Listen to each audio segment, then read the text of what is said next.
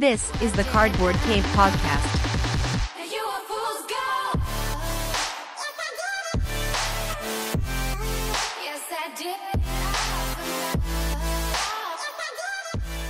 Hey, hello and welcome to the to the Cardboard Cave podcast, your number one choice from Puerto Rico. And we're here once again because we're going to be talking about one of the amazing shows that is still running till this time, going for 15 uh am I mistaken? No, 15, no, 14 doctors and is going to continue with a great Christmas special coming in December. So we're going to be talking about the MTG set that is going to be available on October 13, the Doctor Who commanders and cards. So I'm going to go ahead and present everybody from the board. We're going to be presenting our favorite goblin of them all, the one and only Chris. Hey, how's it going, my dudes? How y'all? Everything is going great. And as well, we're going to be talking as well with the master of the dark arts, the one and only JP. Hey, what's up? Hey, what's up, JP? And sadly, um, Orengo is not going to be with us today. Orengo is right now in the New York Film Festival. I think he's watching Oppenheimer right now in the 70, um, I think it's 70 millimeters, uh, the whole IMAX experience. So he's right now just sitting down, chilling, watching Oppenheimer, and enjoying New York as well.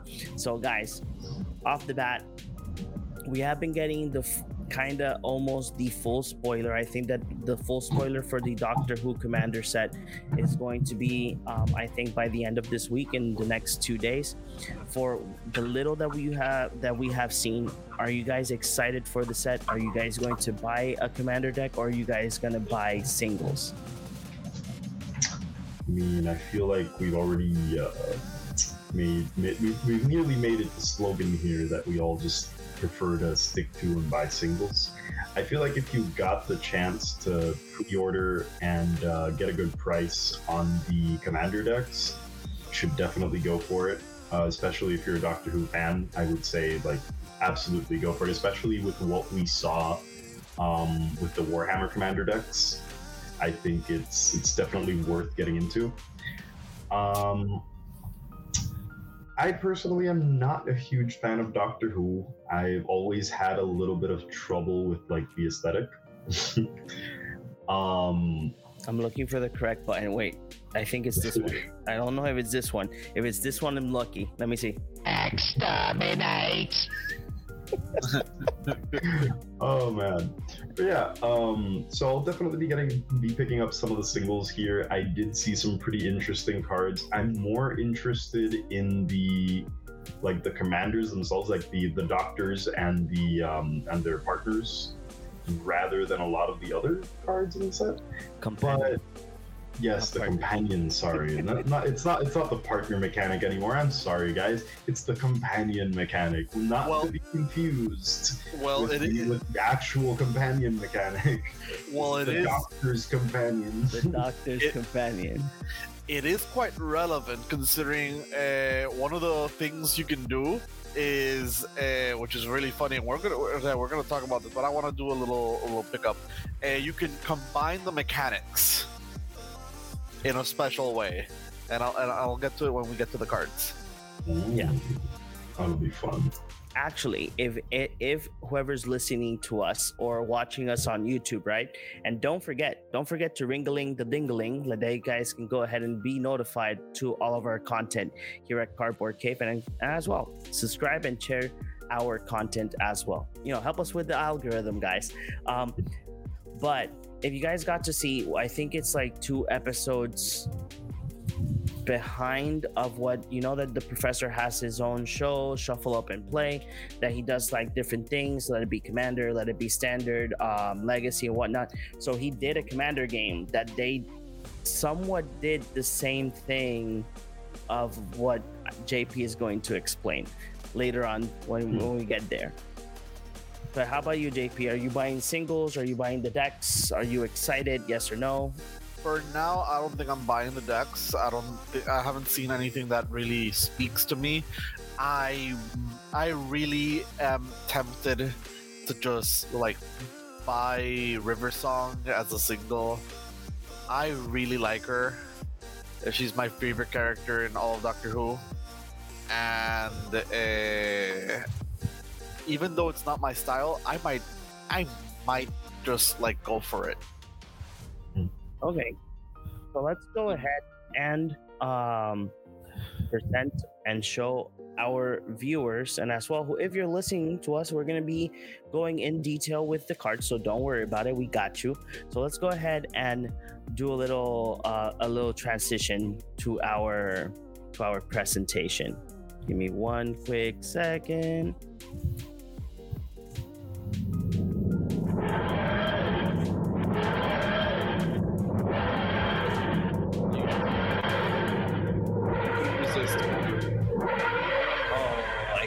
resist. I got custom buttons for everything. Nice. Okay, so so here we go. Let me go ahead and make sure that um, we look good. So we do look good, and um, You always look good. You always look good, right?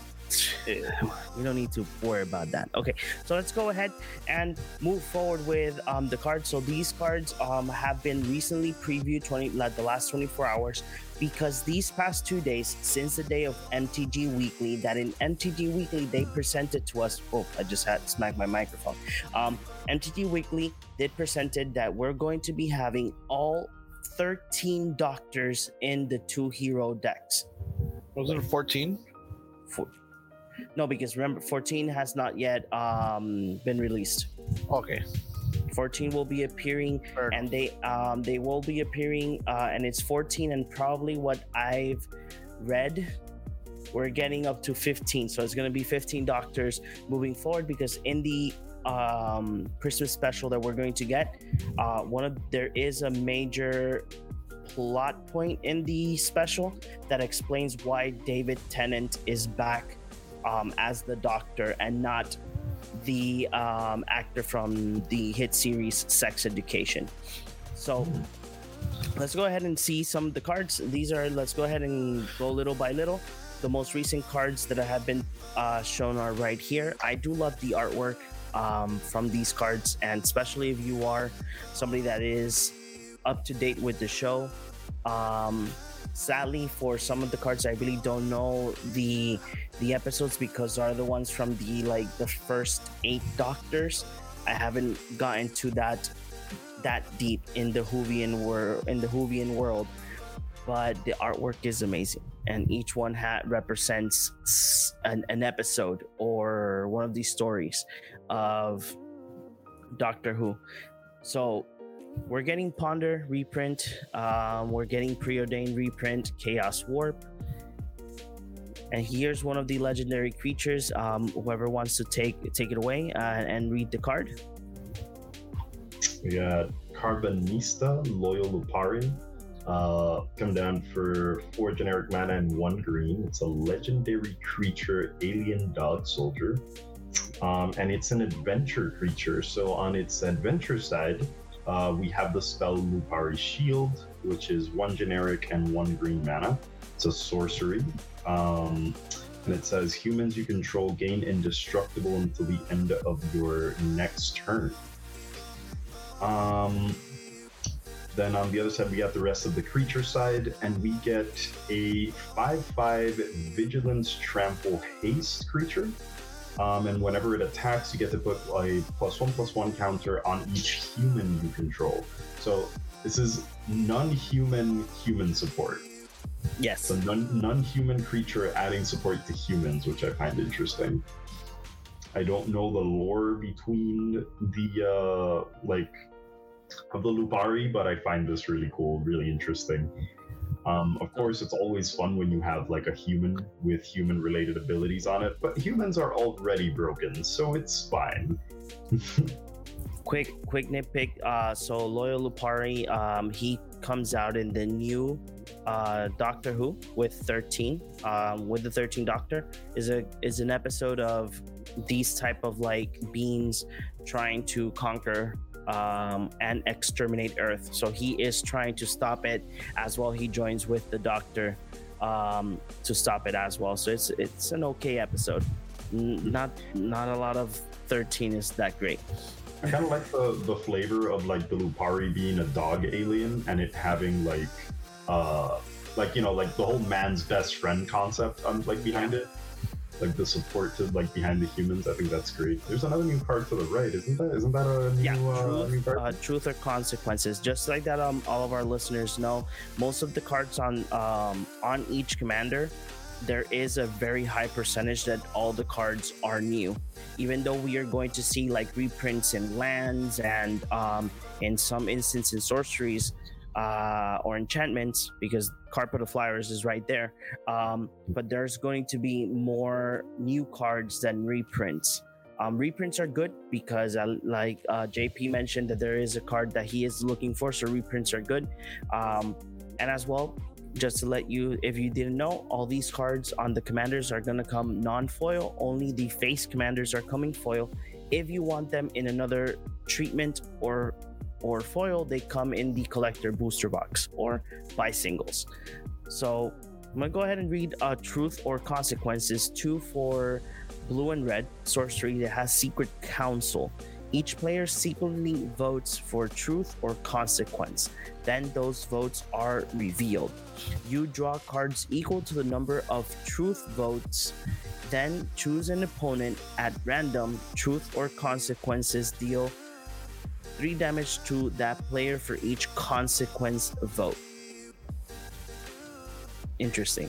I feel like they could have gone harder on the consequences. Yeah. I mean, if you're thinking about it, like this is supposed to be a, a product made for Commander. Um, three damage to the face isn't great. It's a four mana card and it's an uncommon. I feel like three damage is fine, Mhm. and it can draw you, uh, and it can draw you multiple multiple cards. It could Yeah, but like, who's cards. gonna who's gonna prefer taking like giving you cards over just taking three damage to the face? You know. No, yeah, but the thing is that choose an opponent at random. So technically speaking, it's it's just a chaos game at the end of the uh, at the end of the day. So Yeah, even even more reason why I would like as if I'm if someone is playing this against me, I would just choose for the three damage to get spread around. Because even if I take him to the face, I'm still not giving you a card. I feel like it's just too much of an easy choice. Like everyone would, everyone should just go with consequences unless you have something that might like synergize with this at best. got a good point. Okay, let's keep going, scrolling down. So we have a Carpet of Flowers reprint as well. We do have a couple of plane chase cards. We are getting different plane chases for each commander, if I'm not mistaken. So each commander will bring, I think it's a, a set. Um, I think it's around four or six for each.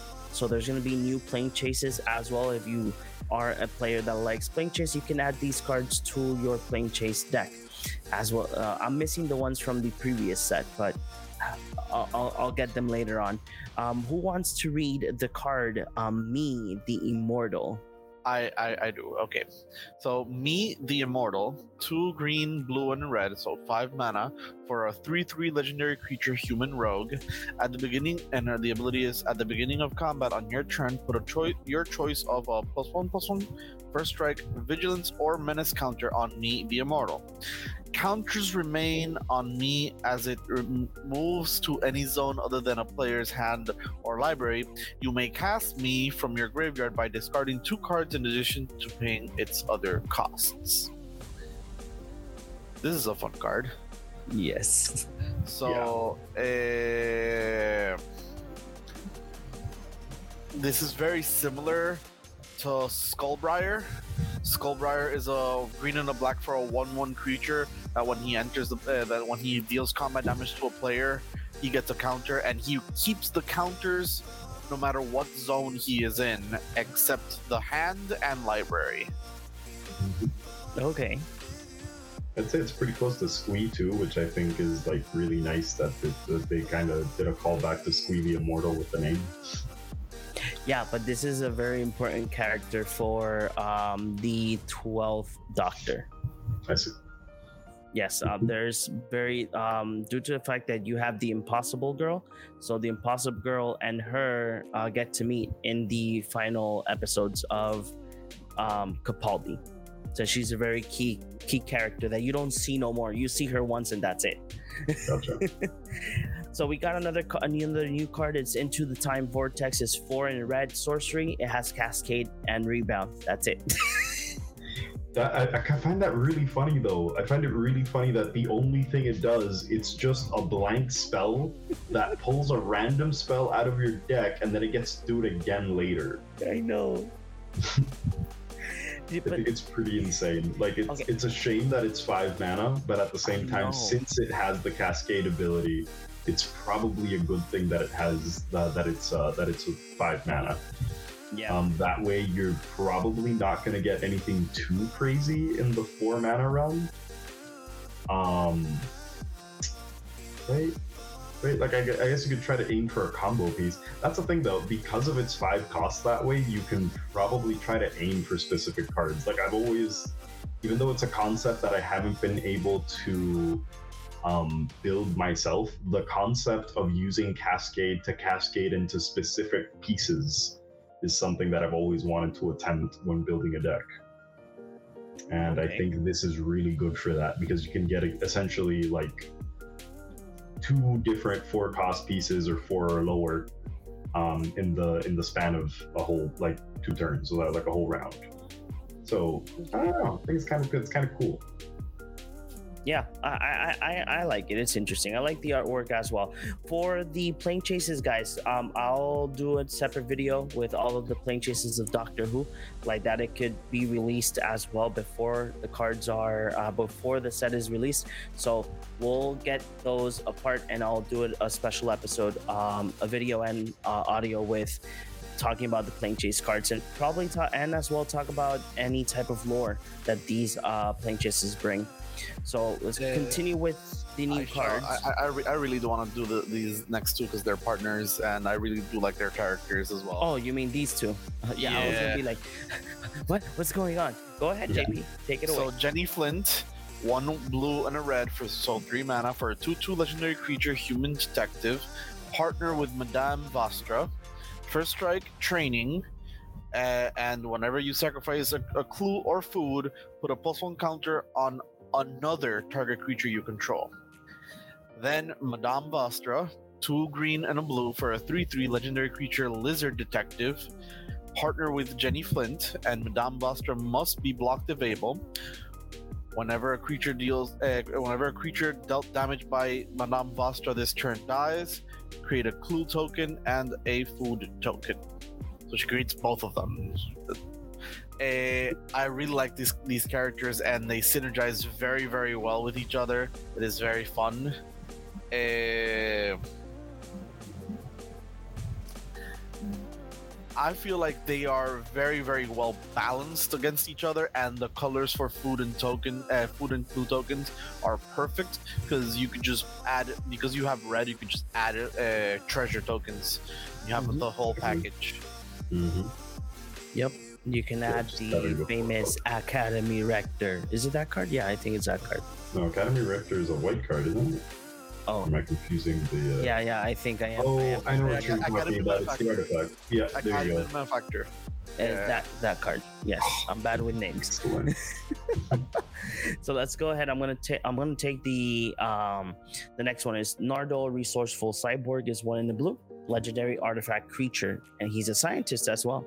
Um, he taps for blue mana for each counter on, Nardo. Spend this mana only to cast non-creature spells. He has Undying as well, and it's a Doctor's Companion. You can have two commanders if the other is the Doctor. To be specific, uh, this question came up a lot.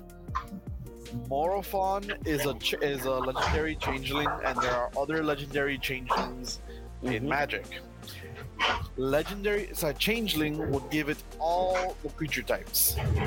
For it to be a, a doctor's companion, it is it just needs to it needs to be a doctor specifically, a time lord doctor specifically. It cannot have more more creature types. So uh, Morophon cannot partner with this card and no other Doctor's Companion. Doctor's Companion can only partner with specifically the things that are doctors. I see. Okay. Okay, Chris, so you want to take the next one? Uh, yeah, we, we got Strax, Sonataran Nurse. Did I get that right? Yes. uh, Son- Sontaran Nurse. Um, he comes down for uh, three generic mana, one red and one green for a total cost of five. He's a legendary creature, alien cleric with vigilance and trample, and an ability which which the name I can't read. Grenades. Grenader, or is it Grenader? Yeah, it's No, Grenade. grenades. Grenadier. Grenades. Grenades. Grenades. Oh. Oh, just grenades with an exclamation point.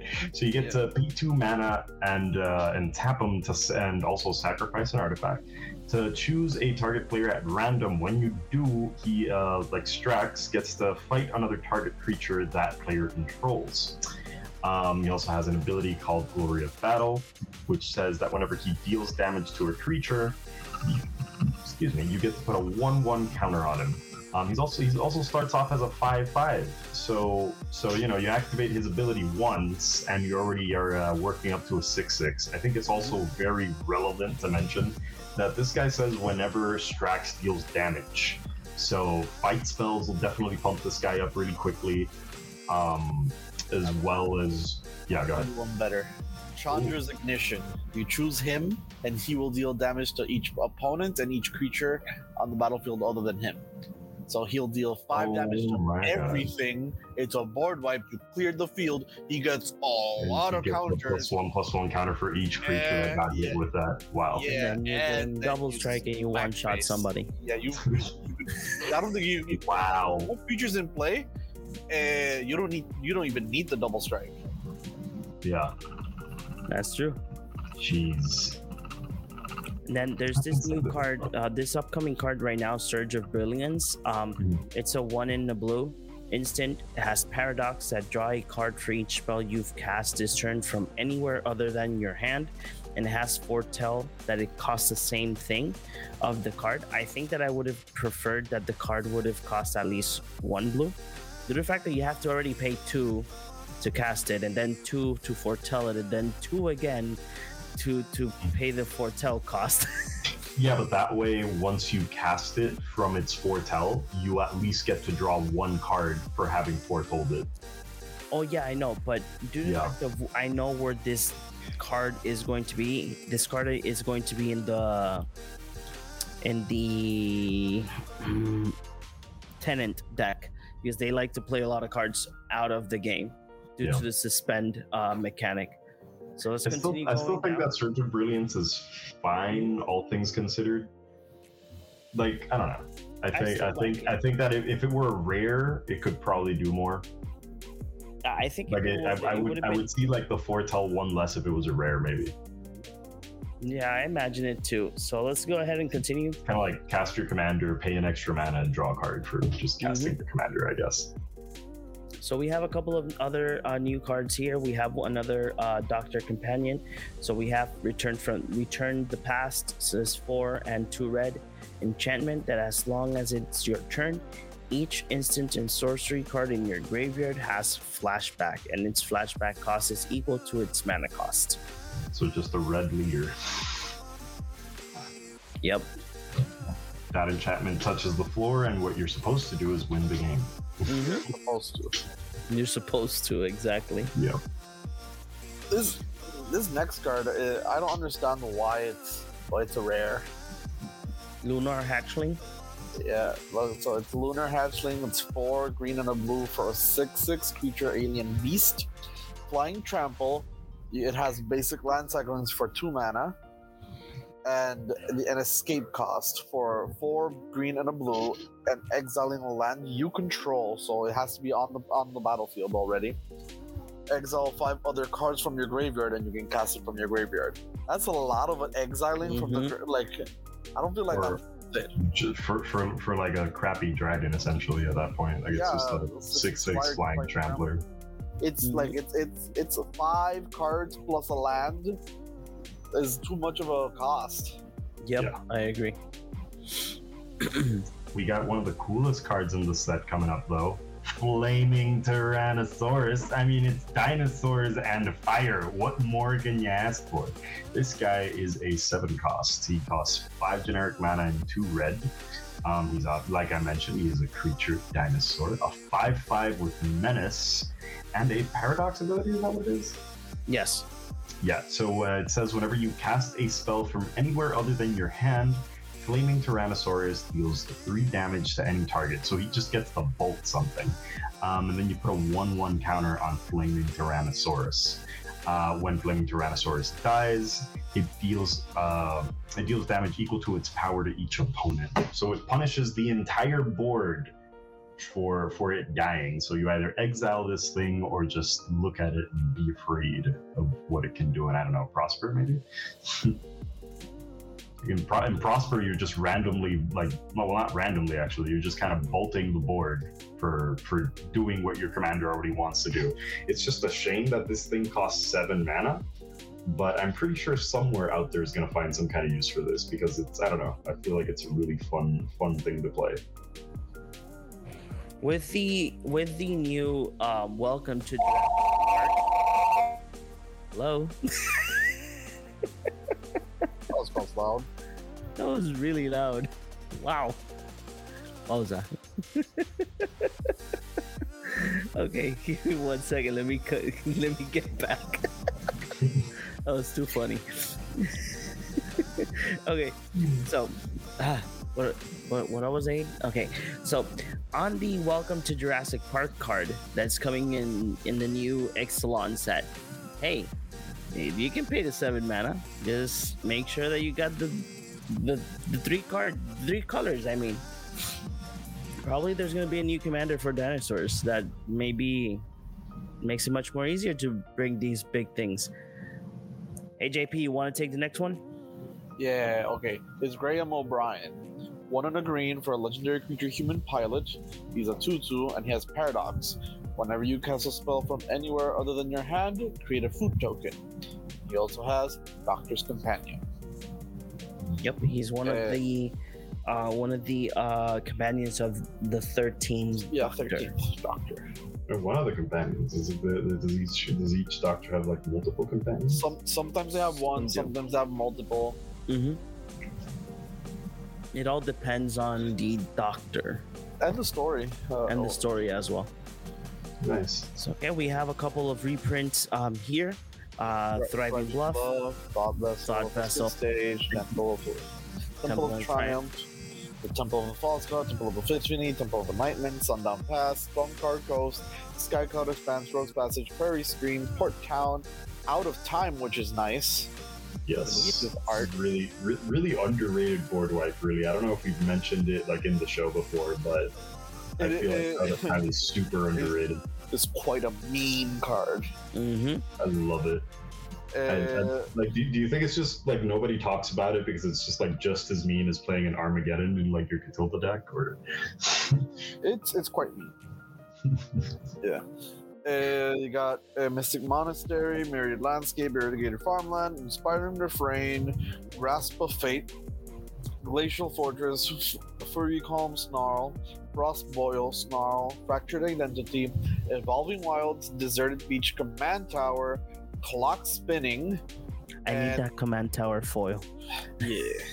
And then I think we finally got to the actual next card. juicy part. Uh, Ju. How do you Ju, Judoon? You you Judoon. Uh, I think it's uh, Judoon? Yeah, Judoon. Judoon. Judoon enforcers. Enforcers. It's five red and a white for an eight-eight creature alien rhino soldier. With trample, no more than one creature can attack you each combat, and it has suspend for suspend six for one red and a white. Uh, it might seem a very expensive card, but with how the um with how with how the timey wimey commander deck, uh, the cards that I have at least seen, it's gonna be very interesting how you can manipulate these suspend cards with the mechanic. You know, you're gonna start doing this, literally. Please don't People shoot. assume that time is a strict progression of cause to effect, but actually, from a non-linear, non-subjective viewpoint, it's more like a big ball of wibbly-wobbly timey-wimey stuff. You really, you really came prepared for that. Oh, Yup. yes. He's been preparing all month for this episode. It's excellent. yes. Uh, up next, we do have Kate Stewart. Kate comes down for one generic mana and for a whole America for that blue, red, and white. Um, she's a legendary creature, human scientist. Um, she's a 3 3, and whenever you put one or more time counters on a permanent you control, create a 1 1 white soldier token. Whenever Kate Stewart attacks, you may pay, is that 8 mana? yes. If you do, attacking creature gets plus X plus X until the end of the turn, where X is the number of time counters among permanents you control. He does. um, in this case, are like what I what I don't understand here, um, because I did see some cards that were adding time counters to like things. What I don't understand is like, do time counters in themselves do a thing, or do usually like some kind of spell or card ability is what gives time counters a purpose? Like, for example, with So divinity there counters. is there is a um a new mechanic. I don't know if in the next cards is there. No. So there is a mechanic called time travel. Um, and time travel has a unique um, as uh, like a unique effect. When we get to the when we get to a card, we'll we'll we'll explain it. Um, so we got a couple of cards here as well. Uh, become uh, the pilot, uh, three and two blue, enchantment aura, enchant non-commander creature. You control enchanted creature. Enchanted creature gets plus two plus two and can't be blocked unless it's attacking its owner or a permanent its owner controls. As well, we have um, Twice Upon a Time is four and two blue. It has a adventure as well, and it's a sorcery. Whoa, wait, it's a sorcery with an adventure. Yes, It's a sorcery with an adventure sorcery on it. Exactly. it's literally twice. You Wow. Twice. See, That's so Twice that, cool. time. that's that's very clever uh, design. I know, right? I didn't. Uh, wow, I, I Two sorceries in one. it's two sorceries in one. So one of them is unlikely meeting. That is two and one and two blue. This is the adventure side. It says search your library for a doctor card, reveal it and put it into your hand, then shuffle. The sorcery, uh, the twice upon a time sorcery card says cast a spell only if you control two or more doctors. Take an extra turn after this one. Exile twice upon a time. There we like go, it. folks. Now I have to make a Doctor Who deck with at least six doctors in it. I, I need to. Because now that we have twice upon a time, it's an extra turn card. I'm obligated to play So this Chris, I'm gonna give you good news. So the first, uh, one of the the first commander deck, the one that is a blast from the past, includes Doctor One through eight, if I'm not mistaken. If I'm not mistaken with the numbers, Timey Wimey will include from eight to eleven, and the last the, the one with 13 will include 12 and 13 so the first two decks you will already have more than one doctor. Excellent. Damn, now they're, they're, they're really going to make me buy these commander decks. I'm clever wizards, clever. How dare you put an extra turn spell in, in, in the set that I wasn't really thinking of buying? Hmm. Next card um to go a little bit quick is Confession Dial. Three, an artifact when Confession Dial enters the battlefield, Surveil three. And it has the tap ability that's tap target legendary creature card in your graveyard gains escape until end of turn. The escape cost is equal to its mana cost plus exile three other cards from your graveyard. Yep, so you get an underworld breach for legendaries that doesn't leave the battlefield. And it Mhm. also costs one more mana. Okay, let's go ahead and continue going down. We get uh, wreck and re wreck and rebuild. Oh, wait, that's the card from the top. Yeah, uh, next to Take it away, JP or Chris. Yeah, a wreck and rebuild. One red green for a sorcery. Choose one. Destroy target artifact or enchantment, or Mill five cards, then you may put a land card from among your graveyard onto the battlefield tapped. And it has flashback for three red and a green. Uh, decent card. It's it's utility and, and uh, three mana. hmm Uh, next card would be become the pilot, or did you guys? Oh, I already spoke about become the pilot. Uh, memory worm. Mhm. Memory worm is one or red for a one-one creature alien worm. Paradox. Whenever you cast a spell from anywhere other than your hand, memory worm deals two damage to target player. That player discards a card, then draws a card. Put a plus one counter on memory worm. This is actually really stupid strong. Imagine this in a prosper deck. Oh, because you because because a lot of people would uh, be like unless you really wanted to want to be discarding cards or uh, care about the graveyard this could affect a lot of car- a lot of decks like just force Mhm. discard they get the card. they get to replace the card but it's still very strong wow, hadn't, I hadn't seen this one it's good. It's a good card. yeah We have another companion as well. Yes. Uh, we have Dan Lewis, one in a red for a 2 2 legendary creature human. Each cre- non creature, non equipment artifact you control is an equipment with equip 1, and equipped creature gets plus 1 plus 0 in addition to, to its. Wait, what? Whoa! In addition what to its other types. Yeah. Ah, plus 1 plus 0. Uh, yeah, and the equipped cre- equipment with equip 1. Uh, and the equipped creature gets plus one plus zero in addition to its other types. Okay, it's I I, I didn't see the the little equipment uh, thing end, and it has Doctor's Companion. Uh, so basically, your Soul Ring becomes a, a An plus one plus zero. It's an equipment plus one plus zero. Oh shit, that's amazing. Uh, the next card is Psychic Paper. Two art, uh, two mana for an artifact equipment. As Psychic Paper com- becomes attached to a creature, choose a creature card name and a creature type. Equipped creature has Ward One. They can't be blocked, and its name and creature type are the la- the last chosen name and creature type, and equipped for two.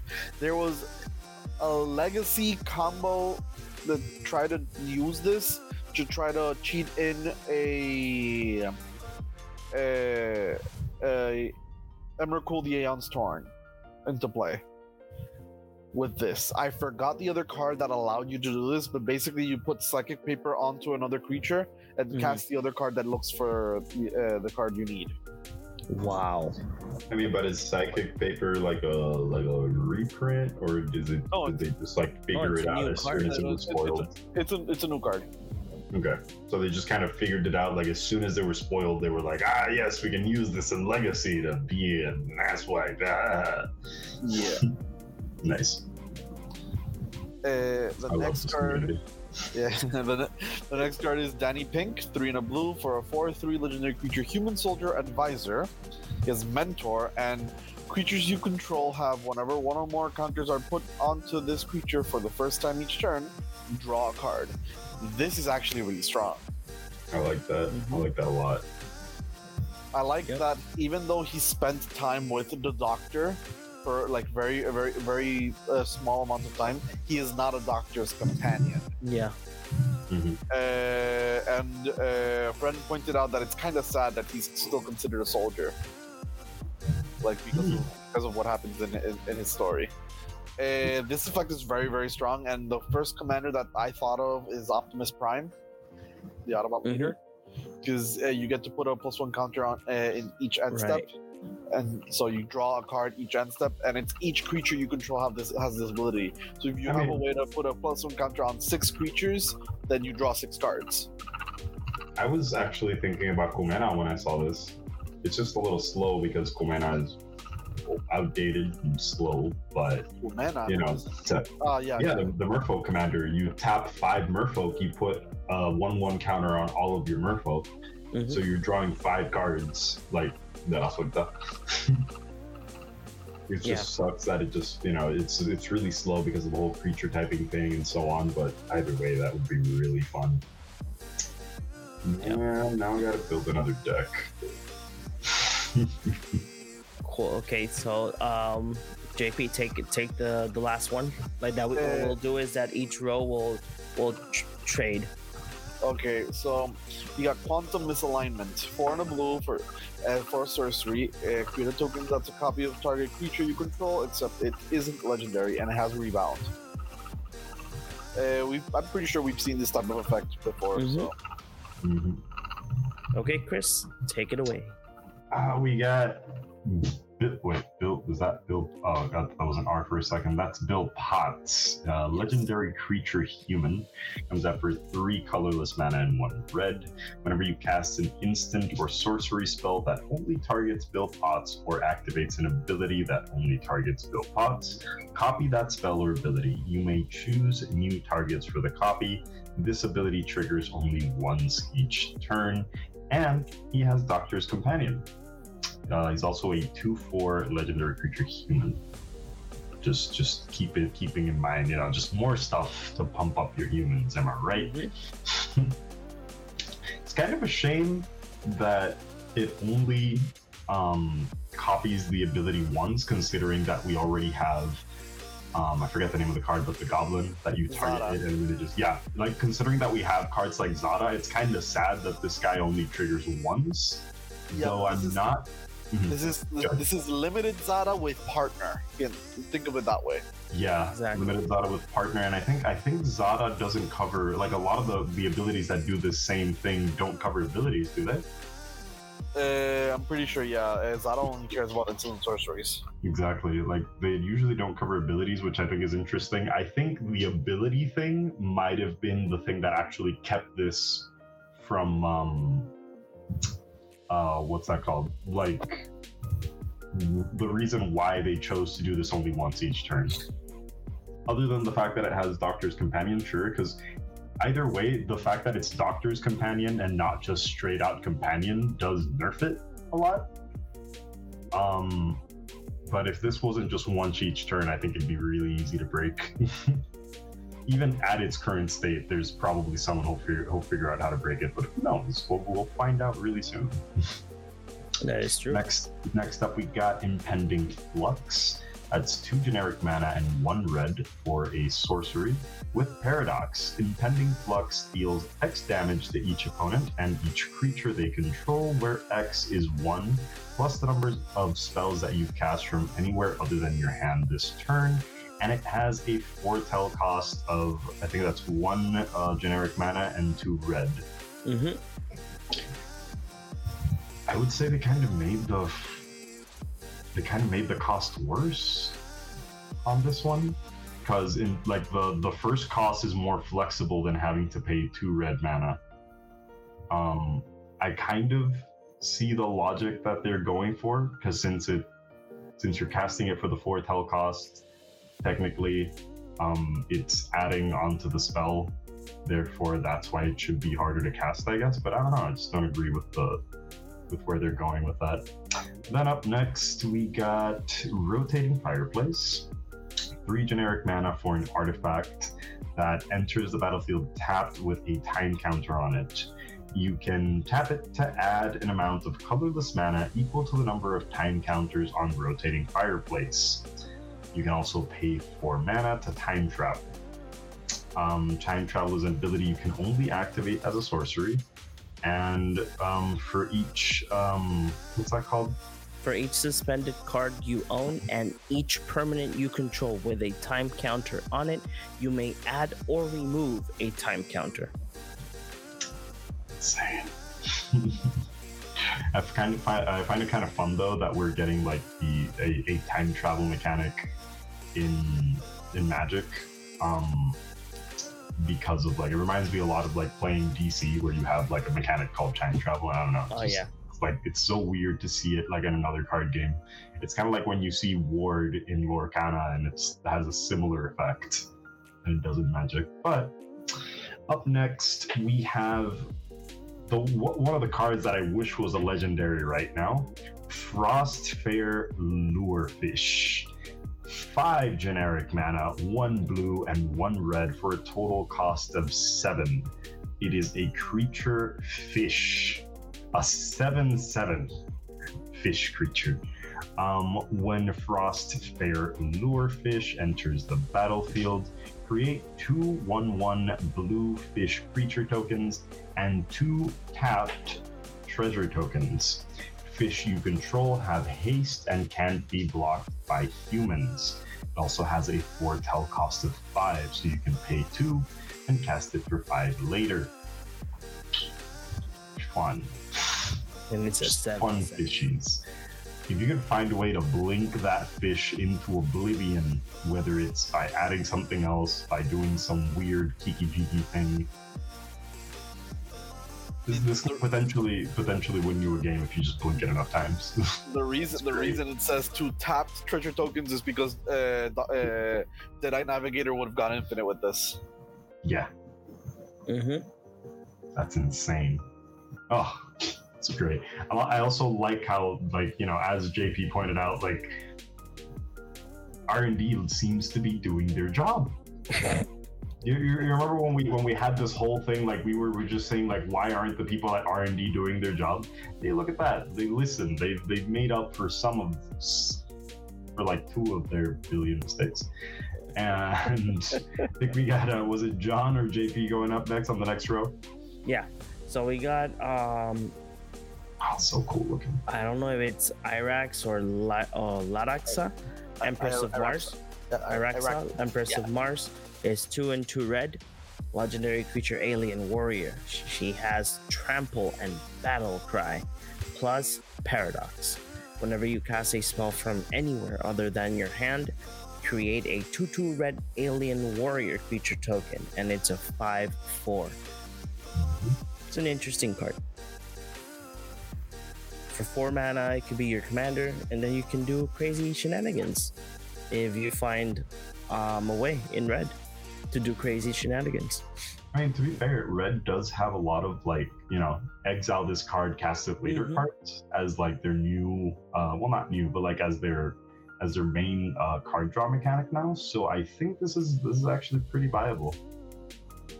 Yep. Next card is called Flatline. It's two and blue.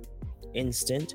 Features your opponent controls have a base power and toughness of 0 1 until end of turn. Seems excellent. And it says, We found the missing people. They're in the wall. The 12th Doctor. Hmm. Okay. We're gonna go to now to the main set. In this case, we will be seeing more of the doctors. Um, some of the the first three doctors um, that we have here, and Davros has already been spoiled. We have a reprint of the wedding ring as well. So I'm just gonna go jump into the next row, and I'll do this row like that. I can we can move forward. Um, so we have Ace Fearless Rebel. It's three in green, legendary creature, human rebel. It has an, uh, an ability called Nitro 9 that says whenever Ace Fearless Rebel attacks, you may sacrifice an artifact. When you do, put a 1 plus 1 counter on Ace, Fearless Rebel. Then it fights up to one target creature defending player controls. It has Doctor's Companion and it's a 2 2. From there, we have Adipose Offsprings. Offspring, my bad, is three and white. Creature alien has emerged for five and one white. You may cast this spell by sacrificing a creature and playing and paying the emerge cost, reduced by that creature's mana value.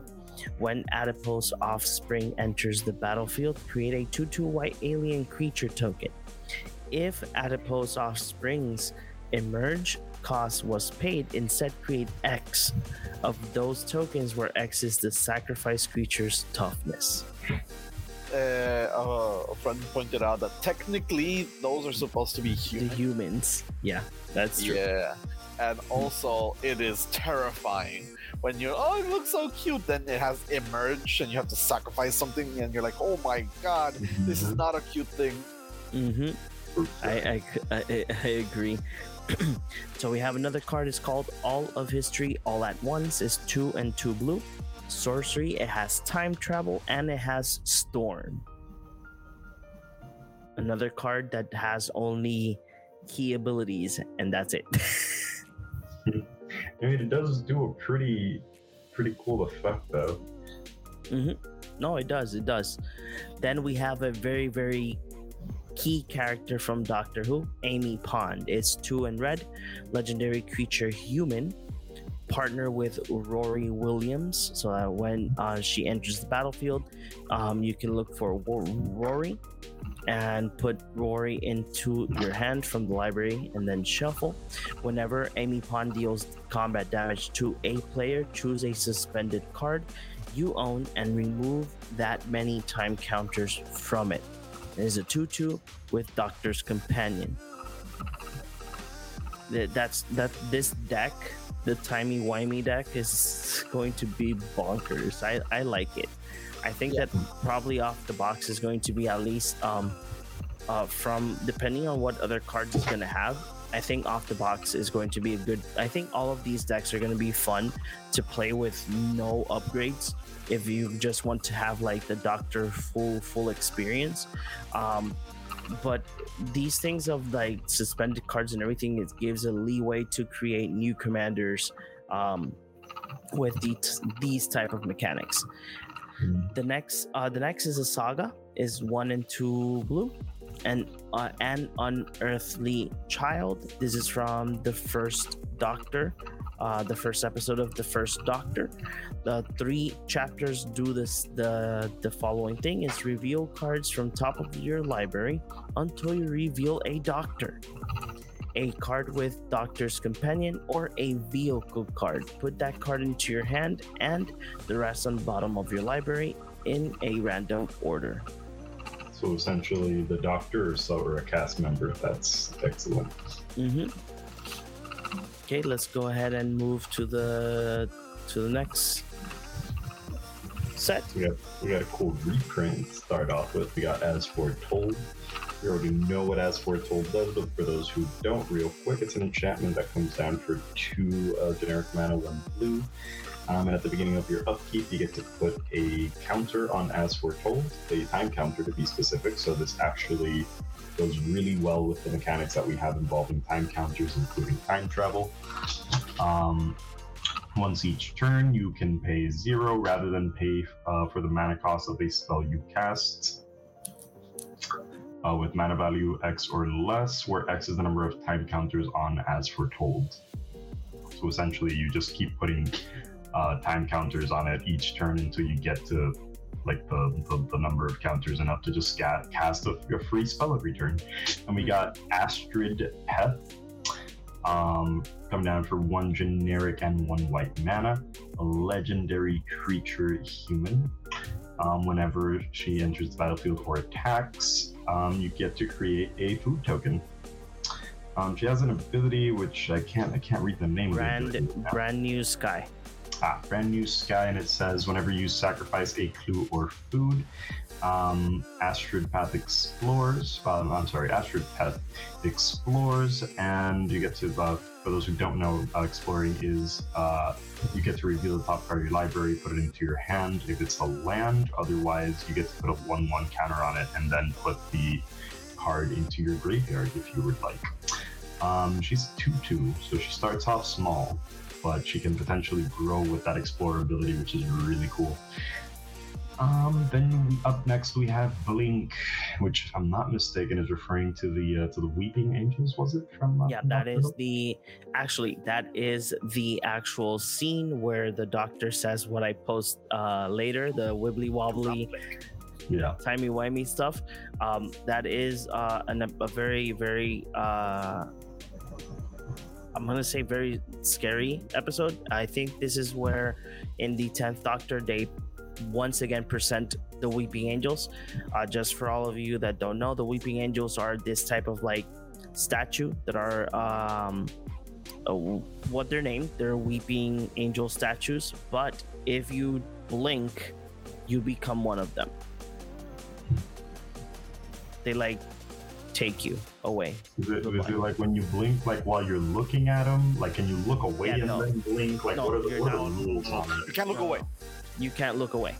Oh, you guys, you can't look away from them at all. Okay. at all. Exactly. At all. But if you blink, Yeah, if you blink, you technically looked away for like half a second. exactly. And they move very fast. Well, I mean, they are supposed to move in like a blink of an eye to take you, so I would assume so. Yes. that sounds terrifying. Yeah, that's that's the one thing though. Like, just getting getting a little bit off topic here. Um, I never liked the aesthetic of Doctor Who, um, but I always really like like the like the stories they tell. I think I think they're amazing. They're they're just genuinely like terrifying stuff going on. Even with the stuff that when when you see it in the series isn't that terrifying when they describe it to you, it's like, oh my god, that sounds horrible. But you know, I, I unfortunately never got into the show for that reason. But again, I, I do recognize it as just like some wonderful like writers in that team. Like, oh man, so cool. But yeah, so Blink is a saga. It comes down for two colorless mana, one blue, one black, uh, for a total of four. Um, choose target creature. Its owner shuffles it into their library. That's what it does for the uh, for the first two um, chapters of the saga. Um, and then you get to investigate, which, ouch, just puts just puts a creature into into your library, and you get some payoff from it. And then on the last two, you get uh, to create a 2 2 black alien angel artifact creature token. That is so much. Um, with first strike, vigilance, and whenever an opponent casts a creature spell, um, this permanent isn't a creature until the end of turn. So it just turns into a statue. So the creature can look at it, and the creature blinks, and it's. Did you your notice that the chapters are off order? I actually did not. That is this is this like a lore thing I'm not aware of? That's pretty cool. Yeah, because the don't blink. So you choose a creature, you choose target creature. Its owner shuffle it into their library, then investigate. Then you create an oh, you create an angel. But the thing is that it's uh, um, the it's the creature you you put back into the library. Oh, that is so cool. Okay, okay. Oh, that's so weird. That's that's so weird to like do that way though. I mean, it's it's fun. I like the order in that it that it's that you're supposed to play it in, but read like read wise, that can throw you off like in a game Yeah. so hard. That's fun though. I like it a lot. I really do. Up next, we got City of Death. Based off of the name in itself, I'm surprised it's a green card, but it is the City of Death. Instead of being like a, a ridiculously costed black card, is actually a green card that comes down for two generic mana and one green mana. Um, this first chapter creates a token, uh, a treasure token. Um, the rest of its uh, five other chapters, right? Is that five? Yeah. Uh, you got the first chapter, and then the other, the other five. Uh, you get to create a token that's a copy of target non-saga token you control. Now, I assume we all know exactly the reason why this thing doesn't copy saga tokens. Um, I- Exactly. I was thinking of, I was thinking specifically about the the whole thing with the three blind mice. I'm surprised that we even got to do that in white in the first place with the three blind mice. Um, the three blind mice plus City of Death would have been insane though. So I, I feel like again, I feel like R and D kind of did their job this time. I like that. I gotta do a full clap. Thank you so much. And then we got what, to some people's opinions, may be the best uh, Doctor's Companion, Clara Oswald, a six colorless mana companion, legendary creature human advisor. Impossible Girl. If, Cla- if Clara Oswald is your commander, choose a color before the game begins. Clara Oswald is the chosen color. If a triggered ability of a doctor you control triggers, that ability triggers an additional time. And like I mentioned, she has the ability Doctor's Companion, which means that she can be your commander if the other commander is a doctor. She is a 2 6.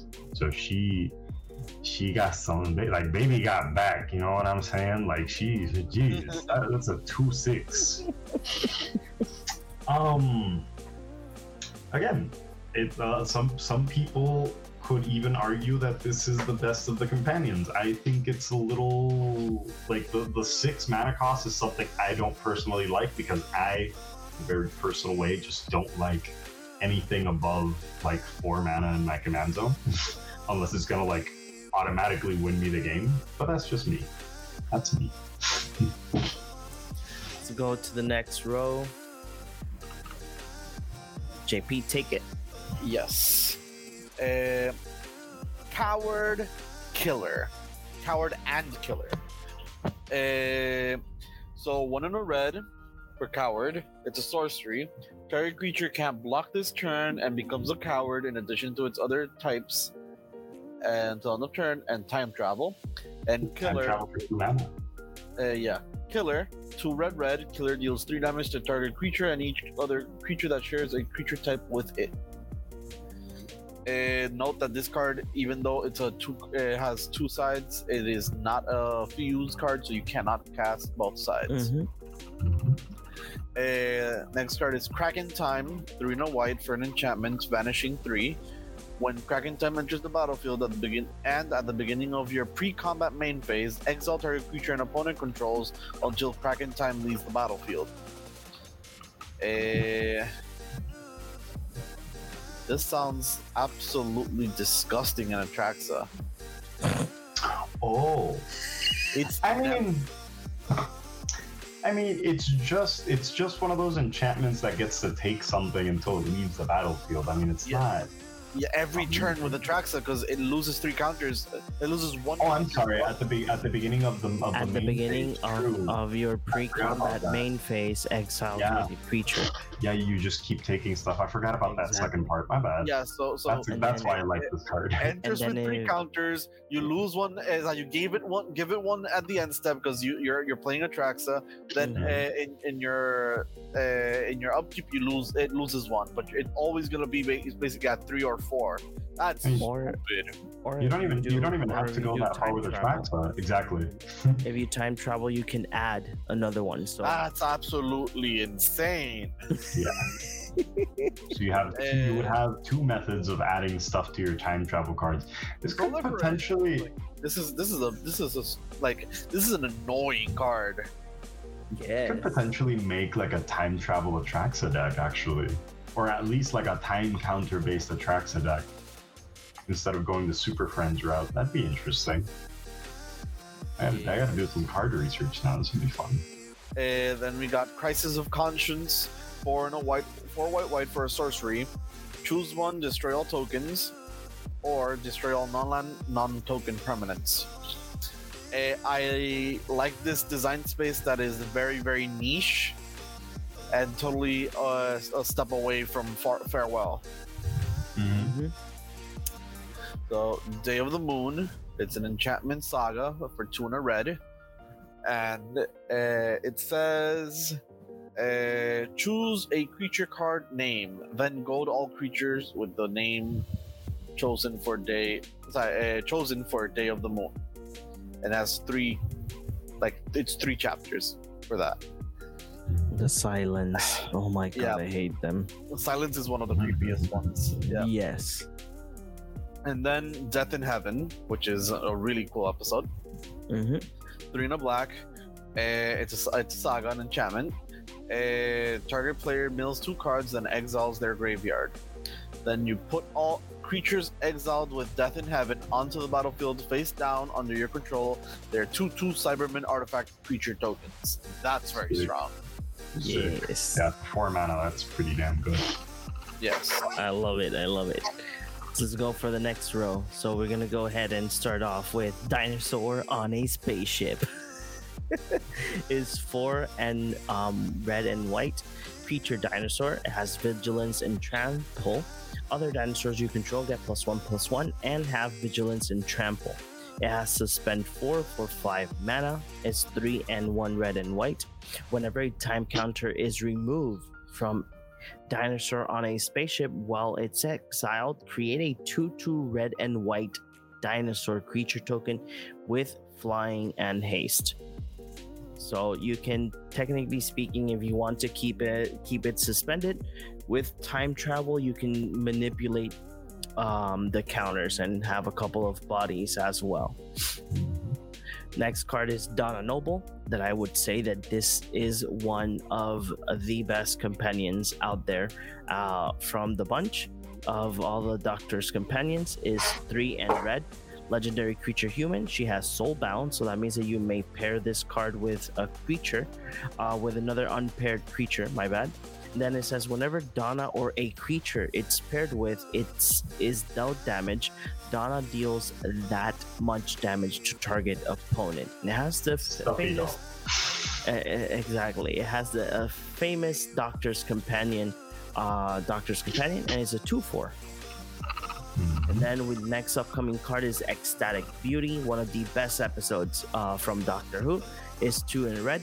Sorcery, exile that the the set too, in my opinion. Exile the top three cards of your library. You may play those cards until end of turn. Put four time counters on each of those cards that has that has suspended. Then it has suspend four for one red mana.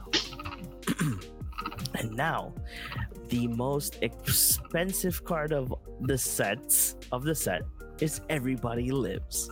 Is one and one. It's one and white, instant that says the following magical words. All creatures gain hexproof and indestructible until end of turn. Players gain hexproof until end of turn. Players can't lose life this turn, and players can't lose the game or win the game this turn. I love this card. Insane. This card, this card is so good. Uh, I, I I saw on uh, someone say that this card is a trap. It is not good, and uh, and and and, and he would rather run a counter spell. And it's like, but what about the colors that don't have counter spells? Mm-hmm. This stops, and because because I hate the card, this stops a Thoracle win. Exactly. It's a Yeah. it's a non-blue way to stop a Thoracle win. Mm-hmm. This is a this is a this is W in my book. Yeah. Uh, Exact. That's that's what I was saying. people were mentioning, oh, just run Angel's Grace, but that doesn't like that doesn't that that doesn't do anything. This also gives indestructible. So if you have a board that you want to keep because your board is quite relevant, then this protects it. It's a two mana instant. It is very very good. I don't know why people were saying like like some people were saying like no this isn't that good. No, this is very good. this is very good because as well if you're a person that uh, like us that we go to these um uh, cdh uh, uh, tournaments right and and here's like oh if you don't have a response i'm gonna win and you're like okay do your thing do your thing and then you're like well in response to whatever you're gonna do at the end i'm gonna cast everybody lives so whatever you're gonna do that yeah, it doesn't matter you have to pass your turn Yes. you know incredible. Yeah.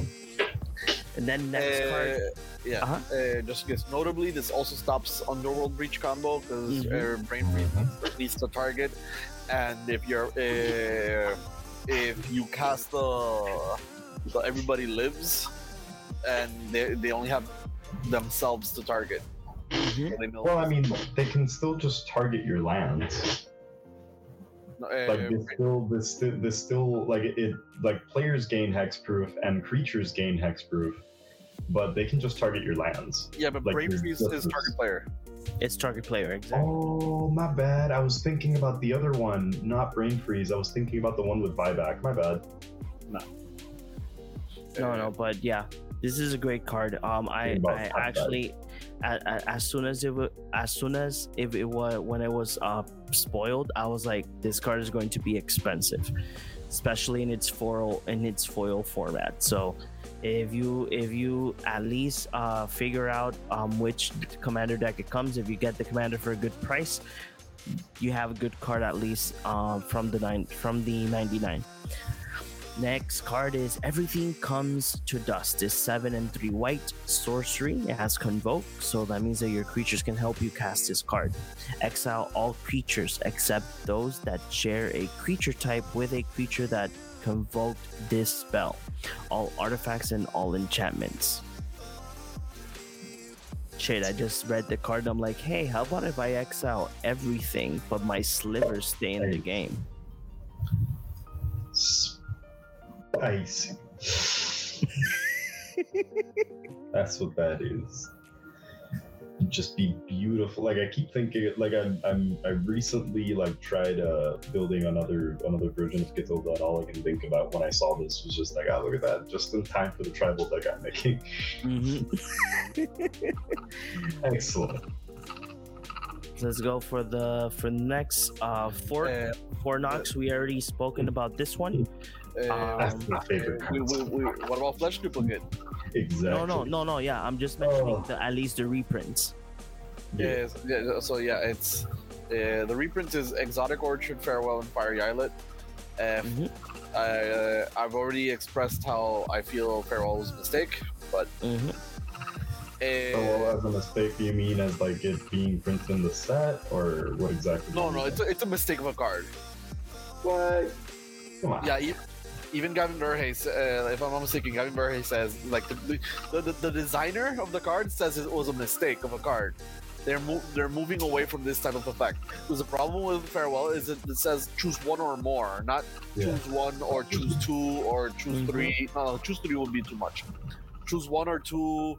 Like that, it, uh, you can choose Choo- all choose three would be too much, but you can literally just choose all the modes on the card anyways. So Yeah.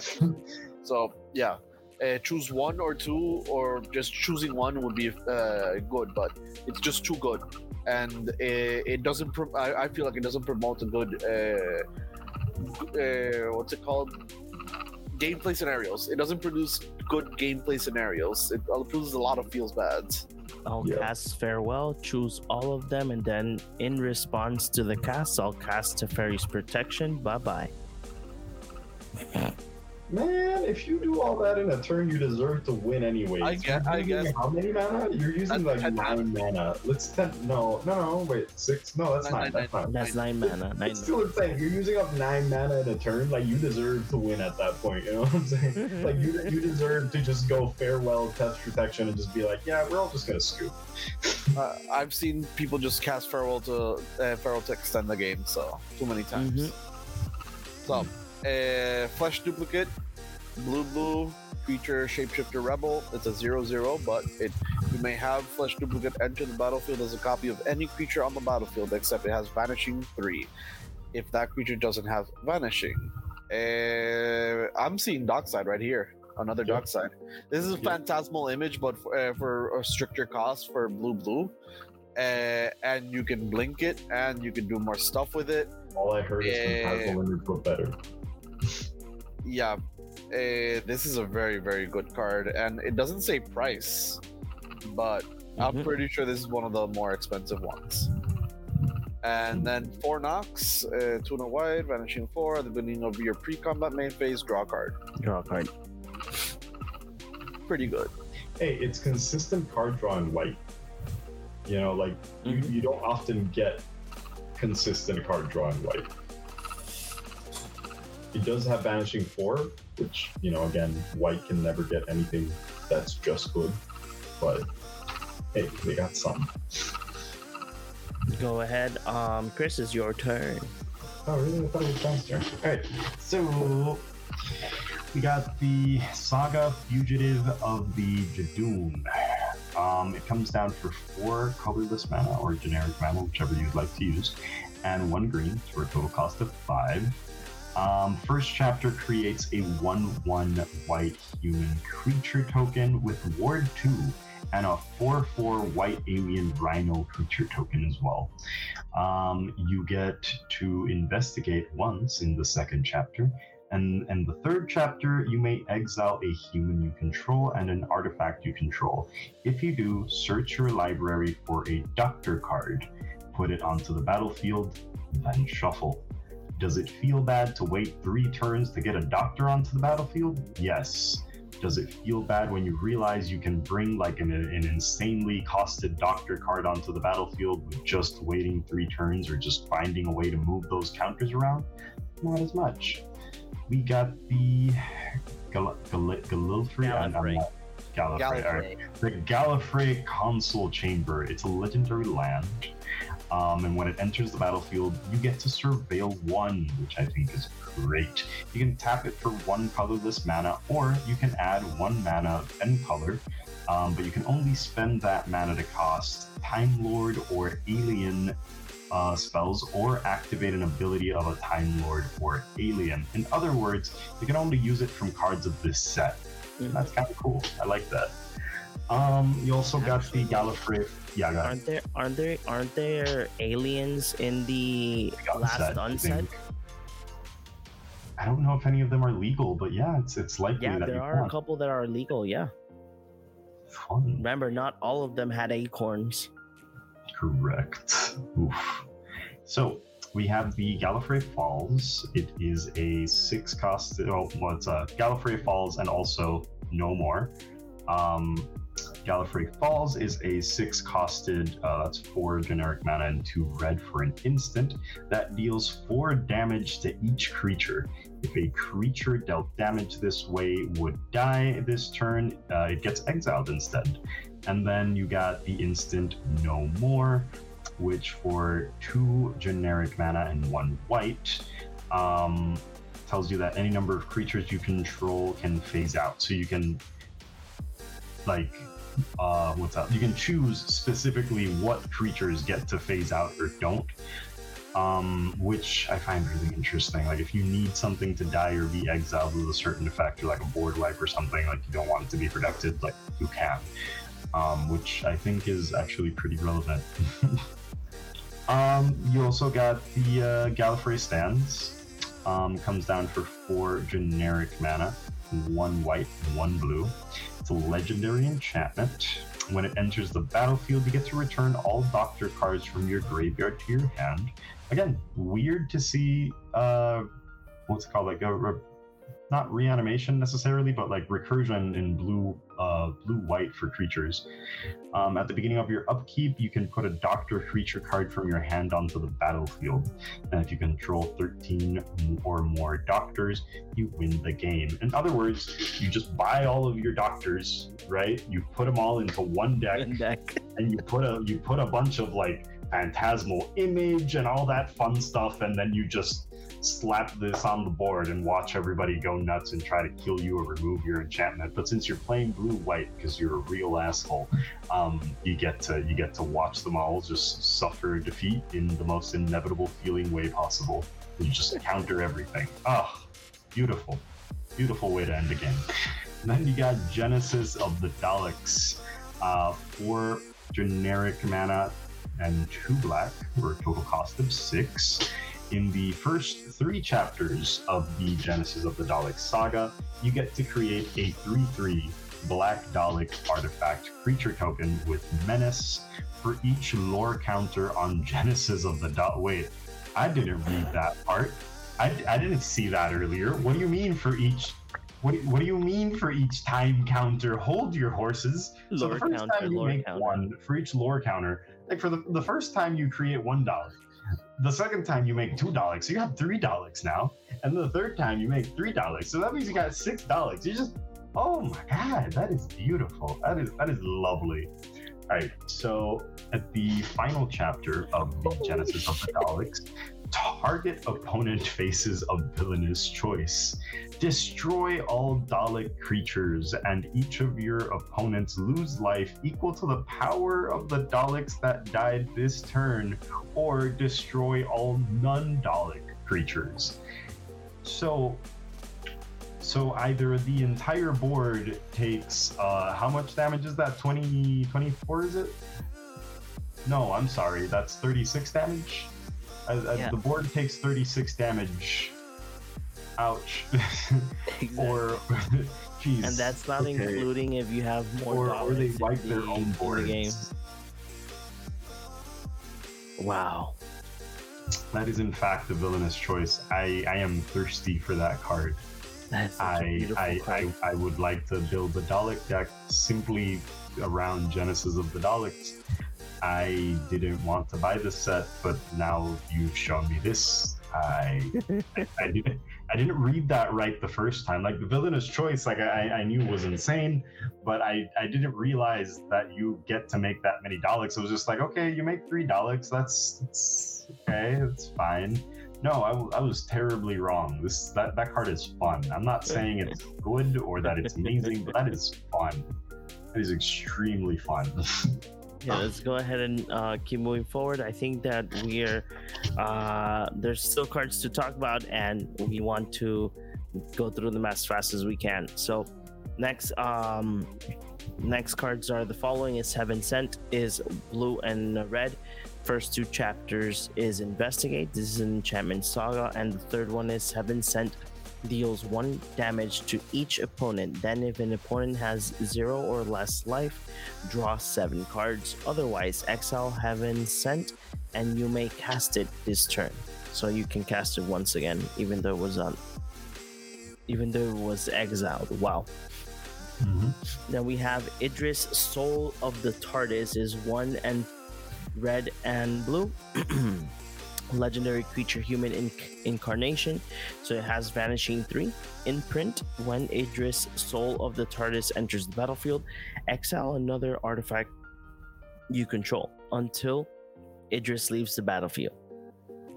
Idris has all activated ability, activated and triggered abilities of the exiled card and gets X plus X, where X is the exiled card's mana value. Nice. Then we have Jamie McCrimmon. It's two in green, legendary creature, human warrior. He has trample. Whenever you cast a historic a historic spell, Jamie McCrimmon gets plus X plus X until end of turn, where X is that spell's mana value. It has the Doctor's Companion and is a 2-2. And then we so have hot. Put it in a Jodah deck and watch it go bird. Exactly. then Ah. we have Jenny generated anomaly is two red and white legendary creature Time Lord Soldier.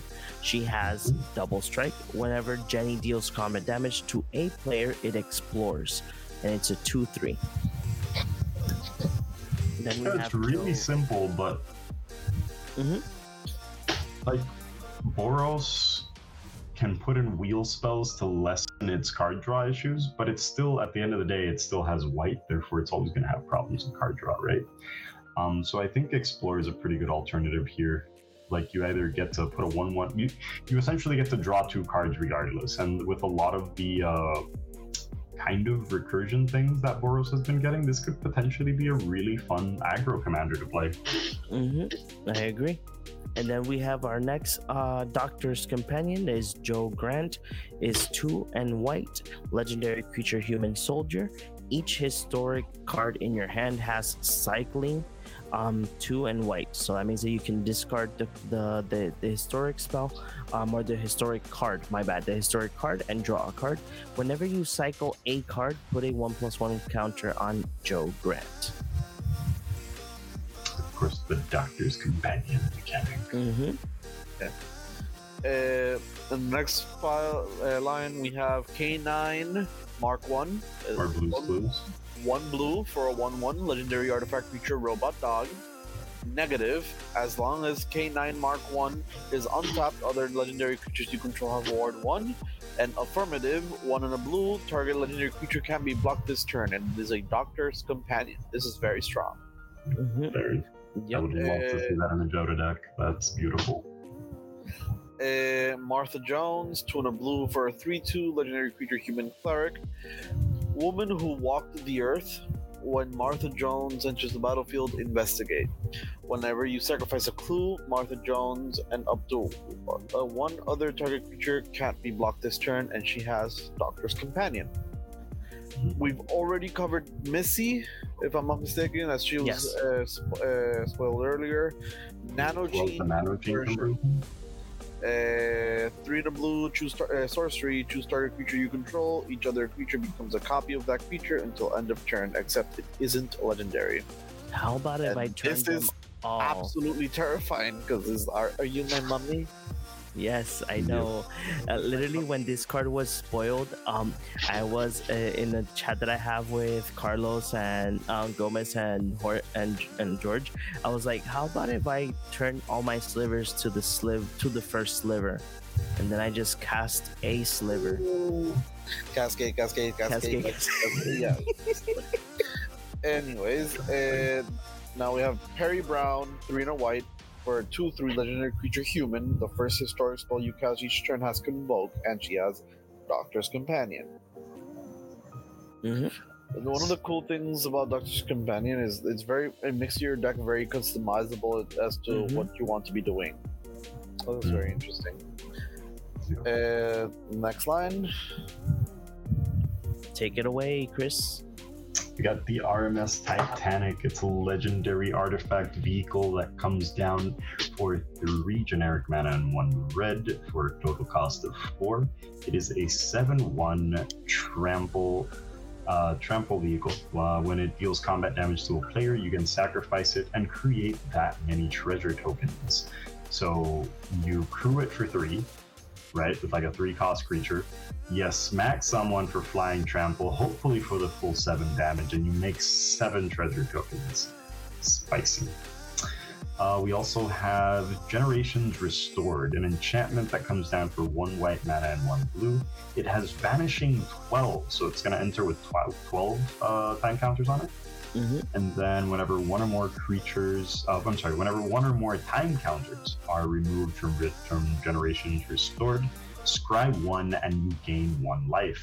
Then, if Generations Restored has no time counters on it, exile it. When you do, take an extra turn after this one. Again, just tempting me with these extra turn things. And then you get Reverse the Polarity. For one generic mana and two blue, you get an instant that lets you counter all other spells. So, Summary Dismissal, but better is what I'm hearing so far. Uh, well, not better because it doesn't uh, exile the things, but you get the point. Uh, switch each other creature's power and toughness until the end of the turn, and then creatures can't be blocked this turn. I would love to rebuild Baral just to run reverse the polarity. That is wonderful. Uh, then we got River Song, which I'll let JP take because he did mention that was the favorite uh, creature and character in the set. So go Pretty- ahead, Method. Uh, I'm pretty sure we covered her because I was very, very excited. Yeah. But I'll, I'll, I'll happily cover her. Oh, right. Uh, River Song, one, and a blue, uh, one blue and a red, so three mana for a 2 2 legendary creature, Human Time Lord Rogue. Meet in reverse, you draw cards from the bottom of your library rather than the top, and spoilers. Whenever an opponent scries, surveils, or searches their library, put a plus one counter on River Song, then she deals damage to that uh, player equal to the it, to its power. Uh, she has a combo with Time Stream Navigator. You can put Curiosity effects on her, and you'll start drawing cards. She's a stacks piece in blue red. Mhm. I love her. Yep, insane. So we got River Song's diary coming up next, which is why River Song was so relevant and important. Um, and says uh, she has it's a three mana artifact for three generic mana. It has imprint. Whenever a player casts an instant or sorcery from their hand, exile it instead of putting it into the graveyard as it resolves. At the beginning of your upkeep, if there are four or more cards exiled with River Song's diary, choose one of them at random. You may cast it without paying its mana cost. I don't love it. I don't I don't love the card, but it is potentially fun if you have like a if you have a play group which has a lot of spell slingers in it and they're looking to like, you know, do Mhm. the kind of stuff I like doing, like casting lots of extra turn spells and lots of like really big and flashy spells. Probably a fun card to run in your play group as long as everyone's, you know, not going super like high power CDH, I think should be fine. Because it would really suck to, for example, just get like a what's it called? Like a demonic consultation out of this and then just rolling the random die and just getting, oh look at that, I get to cast demonic consultation and I don't have a Thassa's Oracle in hand. However, however, potentially a cool card if you have that kind of luck in which you are a Thorical player and you exiled someone's demonic consultation with this. So, you know, just just a fun, chaotic card. hmm I agree. Draw coming up is for you, correct, John? Yes. So next card is Rory Williams, um, blue and white. Legendary creature, human soldier, partner with Amy Pond, has first strike and lifelink, and he ha- and he is the last Centurion. Um, when you cast this spell from a, from anywhere other than exile, exile it with three time counters on it. It gains suspend, then investigate. So technically speaking, um, his his uh, effect is because through the lore, it has very it's part of the of his lore as the last Centurion. So that's why he comes into play and then leaves and then comes back. Well, he doesn't. He doesn't even come into play. He just he he gets Like- exiled. he gets exiled immediately. Exactly. Cast it, and you- he gets then- exiled. and then yeah, but then you have it gains suspend and then it comes to play. Um, but what I, what I mean is that it's it's very important due to the story behind the last Centurion. Oh yeah. It's giving Then to we- fairy, to be honest. Next card is Rose Tyler, another of one of the first companions when Doctor Who um came back. Uh, so it's one in a white legendary creature human. Rose Tyler gets plus one plus one for each time counter on it. She as well has Bad Wolf. Whenever Rose Tyler attacks, put a time counter on it for each suspended card you own and each other permanent you control with a time counter on it. It has the Doctor's um companion. Next card is an instant. It's blue and red. Run for your life is um that is one of the worst episodes of Doctor Who. Um and it's actually that's not the name of the of the episode just in case. One or two target creatures each gain haste until end of turn. They can't be blocked this turn except by creatures with haste. And then it has escape for two two generic mana and uh, blue and red. Exile for other cards from your graveyard. Next card is Ryan Sinclair, two and red, human. Whenever Ryan attacks, exile cards from the top of your library until you exile a non land card. You may cast the exiled card without paying its mana cost. Um, if it's a spell with mana value less than or equal to Ryan's power, put the exiled cards not cast this way on the bottom of your library in a random order, and it has the Doctor's Companion as well. Next card is Sally Sparrow. Two white and blue. Legendary creature human detective. You may cast creature spells as though as they had flash. Whenever one or more other creatures you control leave the battlefield, investigate. This ability triggers only once each turn and is a 2-3. Okay. Next card is Sarah Jane Smith. We already covered this, but just as a reminder, one in a white. She's a 2 1 legendary creature human detective. Whenever you cast a historic spell, investigate, and this ability triggers only once each turn. She has Doctor's Companion. Sunbaked Canyon as a reprint, which is a really nice reprint. Uh, Susan Foreman, one and a green for a 1 1 legendary creature Time Lord. If you would planeswalk instead, look at the top two cards of your planar deck. Put one of them on the bottom of your planar deck and the other on top, then planeswalk. She can tap to add a green, and she has Doctor's Companion. Tegan Jovanka is a two and a white for a 2 2 legendary creature human. She has Braveheart. Whenever you attack, target attacking historic creature gets plus one plus one and gain in- indestructible until end of turn. She has Doctor's Companion. And the Caves of Androzani is three and a white. It's a saga, enchantment saga. Uh, put two stun like the, it has four chapters. Chapter one put two stun counters on each of up to two target tapped creatures. Uh, chapter twos and three is for each non-saga permanent. Choose a counter on it. You may put an additional counter on that kind of of that kind on that permanent. And then chapter four is search your library for a doctor, reveal it, and put it into your hand. Then shuffle your library. I'm so sad that that thing makes reference to non-saga permanents, but then Tom Bombadil can't take advantage of it. Like, why? Why do you give me more sagas and not let me use them for Tom, bro? The fun part is that we're gonna start talking, and we're gonna see start seeing the doctors. Go ahead, Chris. We got the Curse of Fenric over here. Uh, another saga coming in for two generic mana, one green and one white.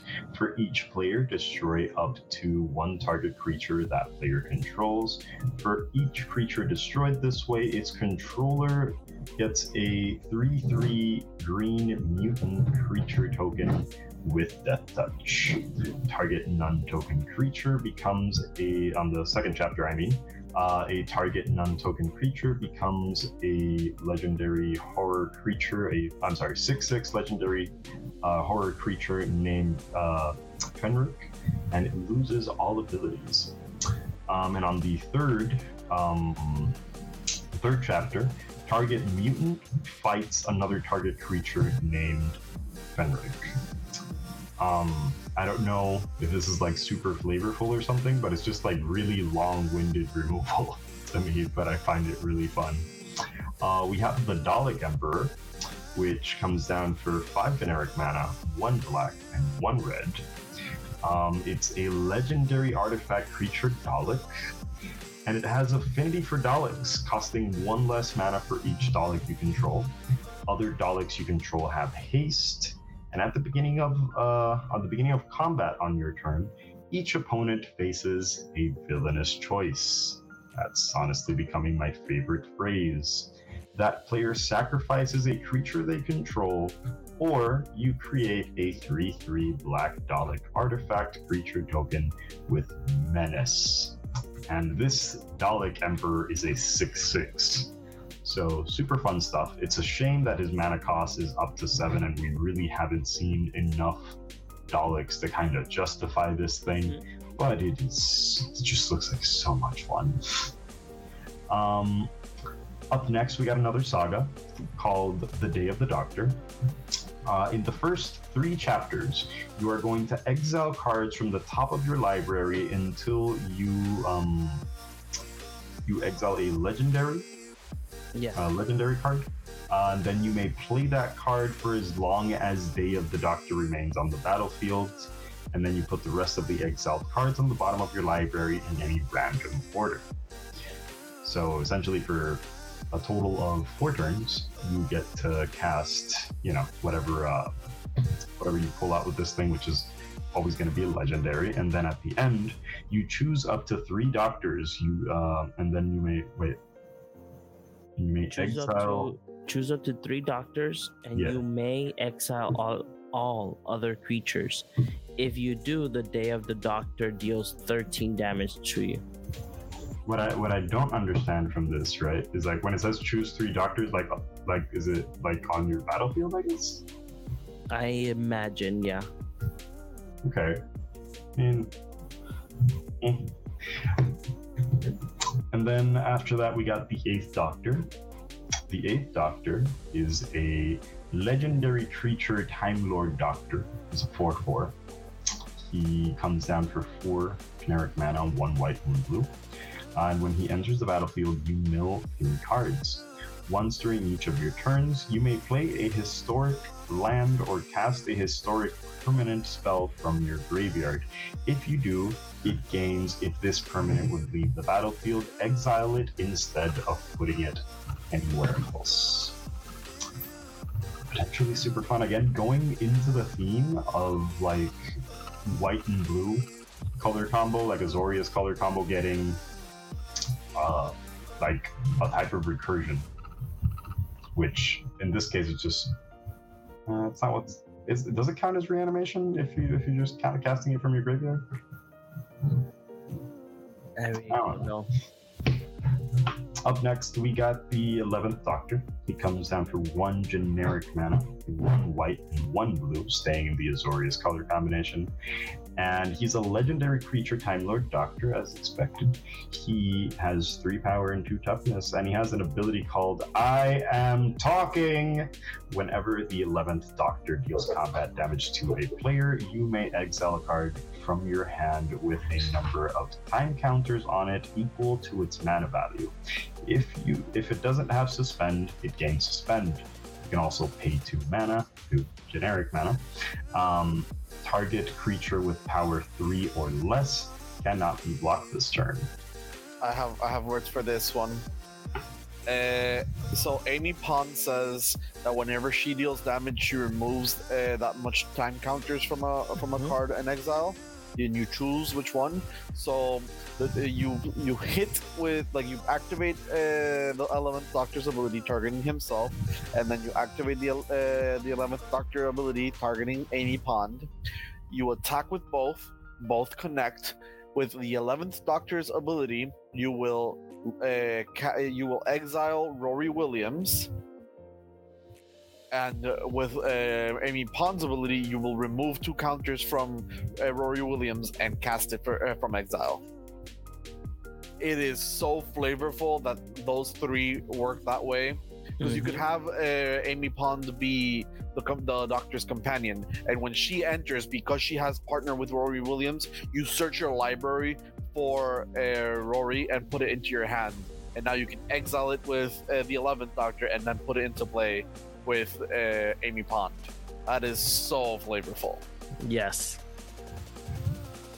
Completely agree. Now let's go to the next batch. The Face of Boe is already a card that we have um uh spoke about, but let's go ahead and talk about the other one. Oh, and I think Flux as well, if I'm not mistaken. Uh well let's go ahead. The eleventh hour is three in blue. The first chapter is search your library for a doctor card, reveal it and put it into your hand, then shuffle. The second chapter is create a food token and a 1 1 white human creature token with Doctor spell you cast costs one less. Then chapter 3 is create a token that's a copy of target creature except it's a legendary alien name prisoner zero. It is a flavor of an episode from Doctor Who. Now we have two doctors to present, and I'm going to be presenting the fifth doctor. It's two white and blue. Legendary creature Time Lord Doctor. He has peaceful coexistence. At the beginning of your end step, put a 1 1 counter on each creature you control that didn't attack or enter the battlefield this turn. Untap those creatures. And it's a 2 2. Then we have the first Doctor is one generic mana and um, blue white. Uh, same uh, legendary creature types. When the first Doctor enters the battlefield, search your library and or graveyard for a card named TARDIS. Reveal it and put it into your hand. If you search your library this way, shuffle. Whenever you cast a spell with Cascade, put a 1 plus 1 counter on target artifact or creature. And as well, he is a 2 2.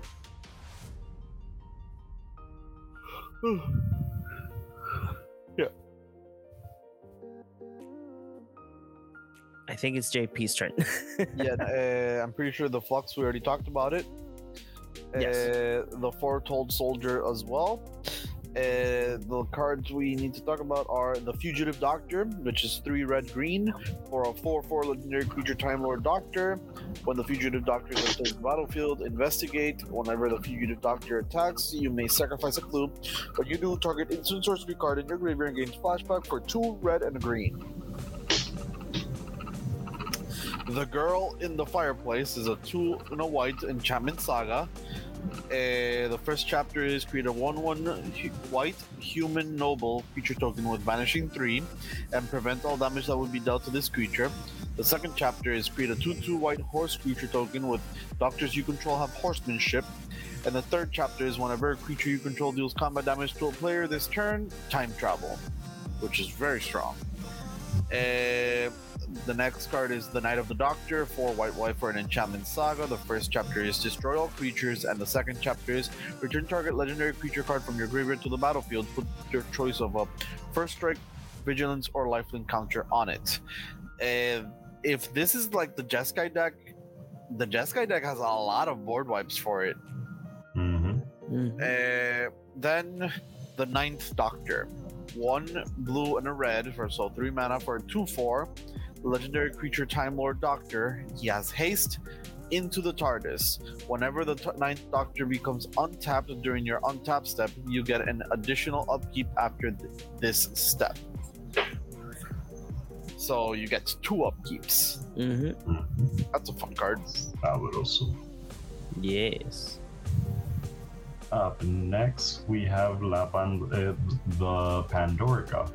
It's uh, two colorless mana and one right, and one white, one right.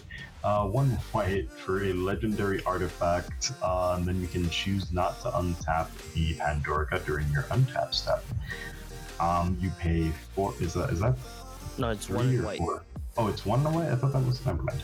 So it's uh, one generic mana, and one white um, to tap it, and then you may untap another target non-land permanent. Then it phases out. It can't phase in for as long as the Pandorica remains tapped. When the Pandorica becomes untapped or leaves the battlefield, that permanent phases in. Activate only as a sorcery. That last part is the only part that makes this card so sad because that the Pandorica as like a protection artifact seems excellent. So we have the Parting of Ways, a saga that comes down for four generic mana and two red. You can uh, exile the top five cards of your library on the first chapter, and for each non-land permanent card exiled this way, or I'm sorry, for each non-land card, not permanent, for each non-land card exiled this way, you put a number of time counters on that card equal to its mana value. If it doesn't have suspend, it gains suspend. On the second chapter, you time travel, and then you time travel. And then on the third chapter, for each opponent, destroy up to one target artifact that player controls. If this didn't cost six mana, this would be ridiculous. Getting this, like being able to pop this off early game and having stuff like for the late game would be excellent. Then we got the second Doctor, that's two generic mana, one white, one blue, legendary creature Time Lord Doctor. Players have no maximum hand size. Uh, he is a 2 4, and he also has the ability uh, How Civilized of You. At the beginning of your end step, each player may draw a card. Each opponent who does can't attack you or uh, permanents you control during their next turn. I feel like the second Doctor should have read can't attack you and can't target permanents you control during their next turn. But maybe that would have been a bit much. But I think it would have also been like, you know, would have made you put more on a uh, like on a scale whether to draw that card or not. The seventh Doctor, three generic mana, one white, one blue. Legendary creature Time Lord Doctor. He is a 3 6, and it says that whenever the seventh Doctor attacks, you get to choose a card in your hand. Defending player guesses whether that card's mana value is greater than the number of artifacts you control. If they guess wrong, you may cast it without paying its mana cost. If you don't cast a spell this way, investigate. I find that really, really fun. Extremely fun. Um, then we have the Sixth Doctor. He comes down for four generic mana, one green, one blue, legendary creature, Time Lord Doctor. Um, he has uh, he's a three three with the ability Time Lords. I'm sorry, I can't read that one. Is that Prerogative. Prerogative? Time Lord's prerogative. Um, whenever you cast a historic spell, copy it. Except this copy isn't legendary. This ability triggers only once each turn. That is insane. And again, I, I I long to see like half of the cards of this set in a Jodah deck because it would be absolutely bonkers. It's just oh man, I don't even. Actually, Oh. actually, no. If you have the the blue white enchantment, I think that enchantment is legendary. the blue white enchantment. Which one is it? Uh, the one that looks for that if you have the thirteen doctors, you win. It's legendary. Oh, right. So literally, you can play all thirteen doctors with Jodah, and even though all of their abilities are just everywhere, the whole point is just to cascade into the doctors No, and play the here's- here's- legendary Here's the thing, John. They don't have to be differently named doctors, John. So you can just copy all of No, them. no, your yeah. spells, John. Yeah, but I, and then I this what I was guy saying, more stuff, and then. Mhm. it's flavor wise. That's what I'm saying. It, like you have all 13 doctors in one deck. Oh, that's insane. So Even though fun. we have we have one doctor here that it's he is a That- very that's the thing interesting. though. The, the doctors have a bunch of like if you cast something from other from Mhm. anywhere other than your hand abilities, so you can just have the have the cascade from Jodah trigger those, and this gets insane fun. But let's keep going. Yeah. So the Veil art, the Veil Yard is already a card that we have already spoken about before. But let's go ahead with the doctors. We have the third doctor. There's two and green blue. Uh, Time Lord Doctor. So I'm not going to miss mention the legendary creature because they are all, all Time Lord Doctors. Um, so he has Trample. The third Doctor gets plus one plus one for each non-creature token you control. When the third Doctor enters the battlefield, create your choice of a clue token, a food token, or a treasure token. And he's a 2 2. And then we have the infamous, um, the 12 Doctor. Um, he's 3 uh, blue and red. This, the first spell you cast from anywhere other than your hand each turn has demonstrate. When you cast this that spell, you can you may copy it. If you do, choose an opponent to also copy it. A copy of a permanent spell becomes a token. Whenever you copy a spell, put a plus one plus one counter on the 12th Doctor, and he is a 4 4. Okay, but let's let's just say that you use the twelfth Doctor and you cast Goblin Game, and then you copy Goblin Game with uh, with another spell, and then you make somebody else cast Goblin Game, and then make the other guy copy this guy's Goblin Game. Therefore, you get to play like four Goblin games at once, and everybody will just be so tired they're scoop. It's an excellent win con, John. Come on, hear me out.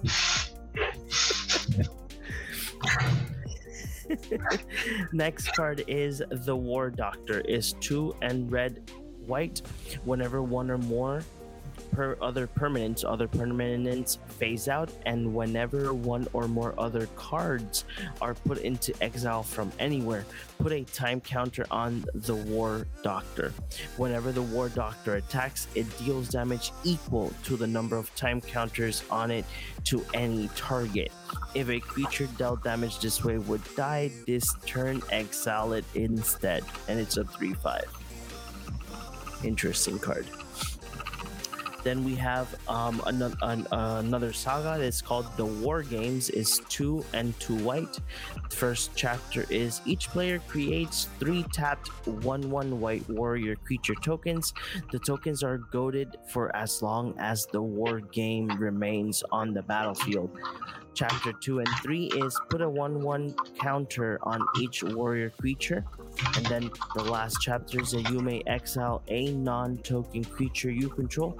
When you do, exile all warriors. Okay. Uh, the next card is the Wedding of River Song. Two and white. Sorcery. Draw two cards. Then you may exile an online card from your hand with a number of time counters equal to its mana value. Then target opponent does the same. Cards exiled this way don't have suspend and gain sus- aside that don't have to suspend, gain suspend and time travel. Then we have a, la- legendary land, Trenzalore Clock Tower. Uh, you can tap it for a blue and put a time counter on it and you can pay one and a blue to tap it, remove 12 time counters from Trenzalore Clock Tower, and exile it. Shuffle your graveyard and hand into your library, then draw 7 cards. Activate only if you control a Time Lord. We have Trial of a Time Lord. Whoa, whoa, whoa, whoa. This card is is What? a a bad time twister. Oh, yeah. Holy shit. Uh, the fun part is. Uh, oh, no, yeah, never mind. Uh, uh, you, you still exile uh, the, the land, so. Mm-hmm. Uh, Trial of a Time Lord, Enchantment Saga, one white white, so three mana.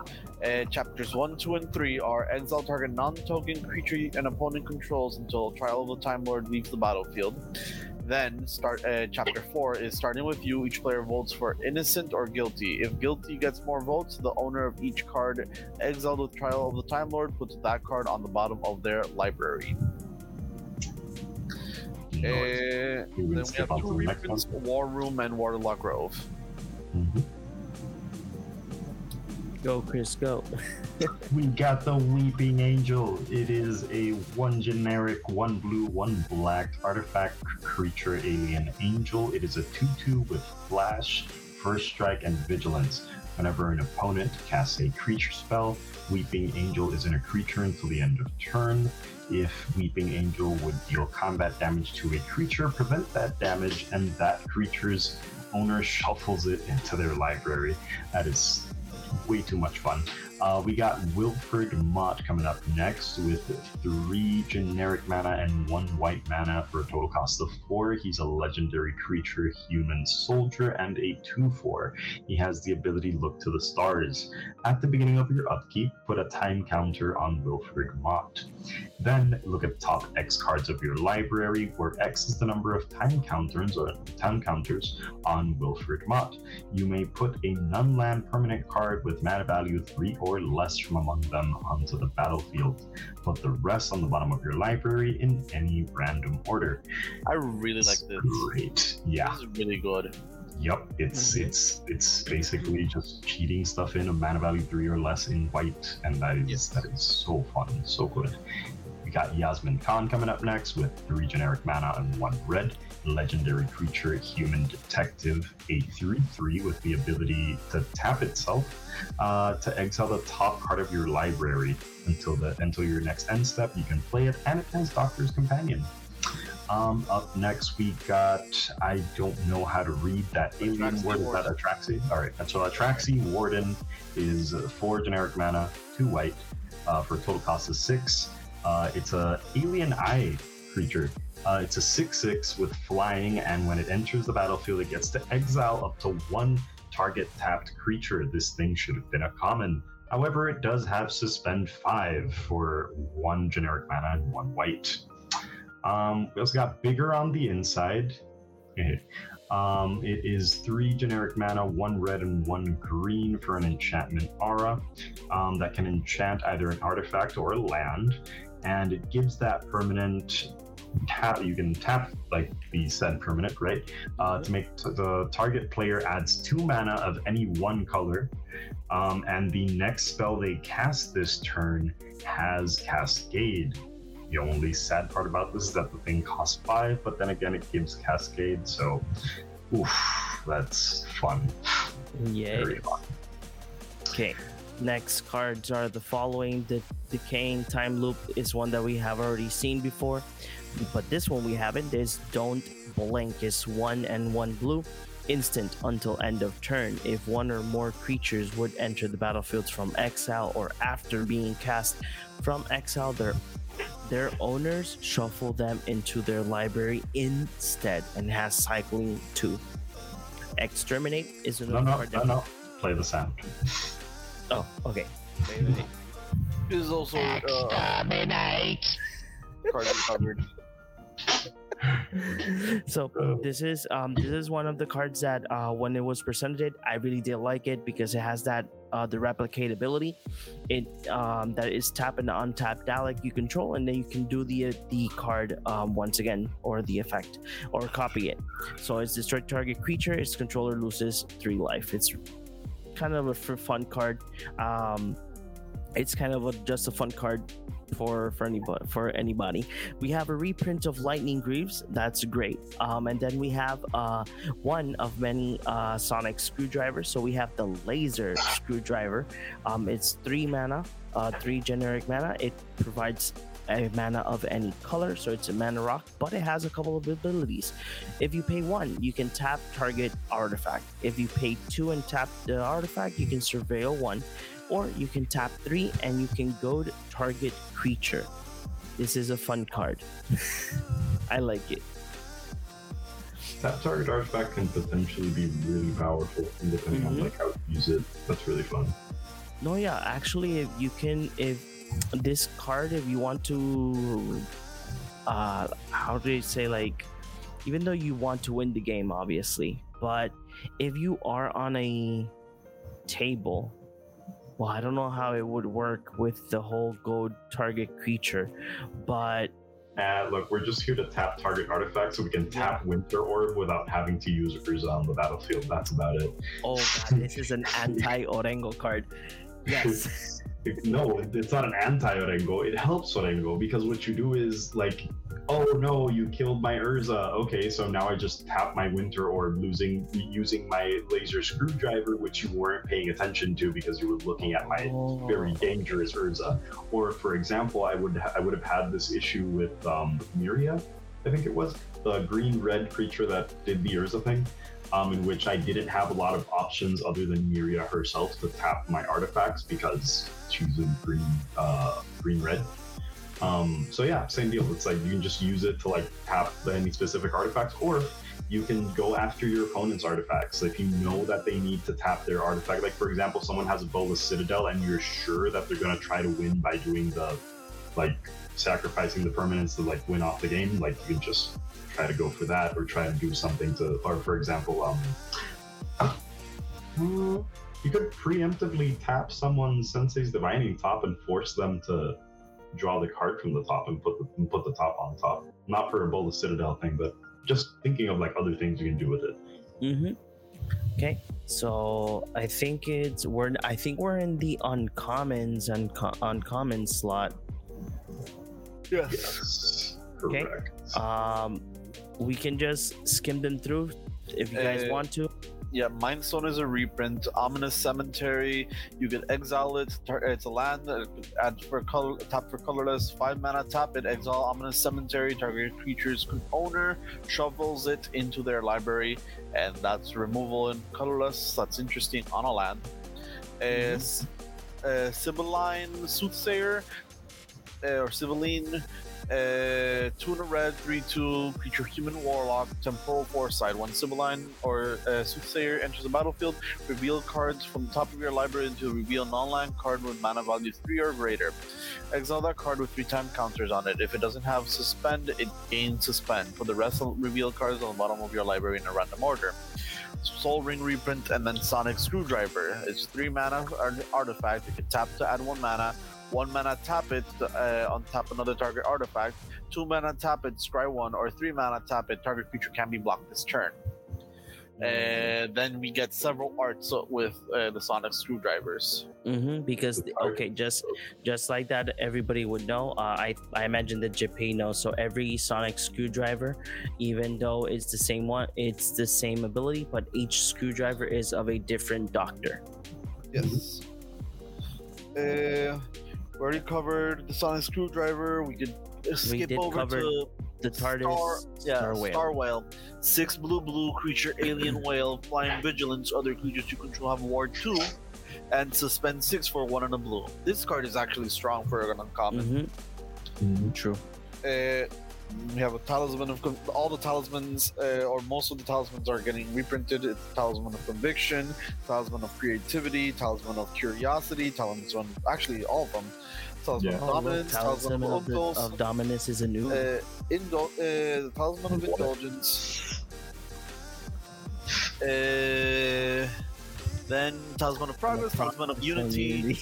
Hey, come on. We're, we're, we're just gonna like look at it and not talk about the TARDIS. Come on. I know we already covered it, but come on, it's the TARDIS. Already you can't just talk about Doctor Who already, and not we like already covered the TARDIS. I know, but that was like in the last episode. It's still another Doctor Who episode. You can't just like look at the TARDIS and not mention it. Like, come on. Did you a say it? two four flying vehicle. What?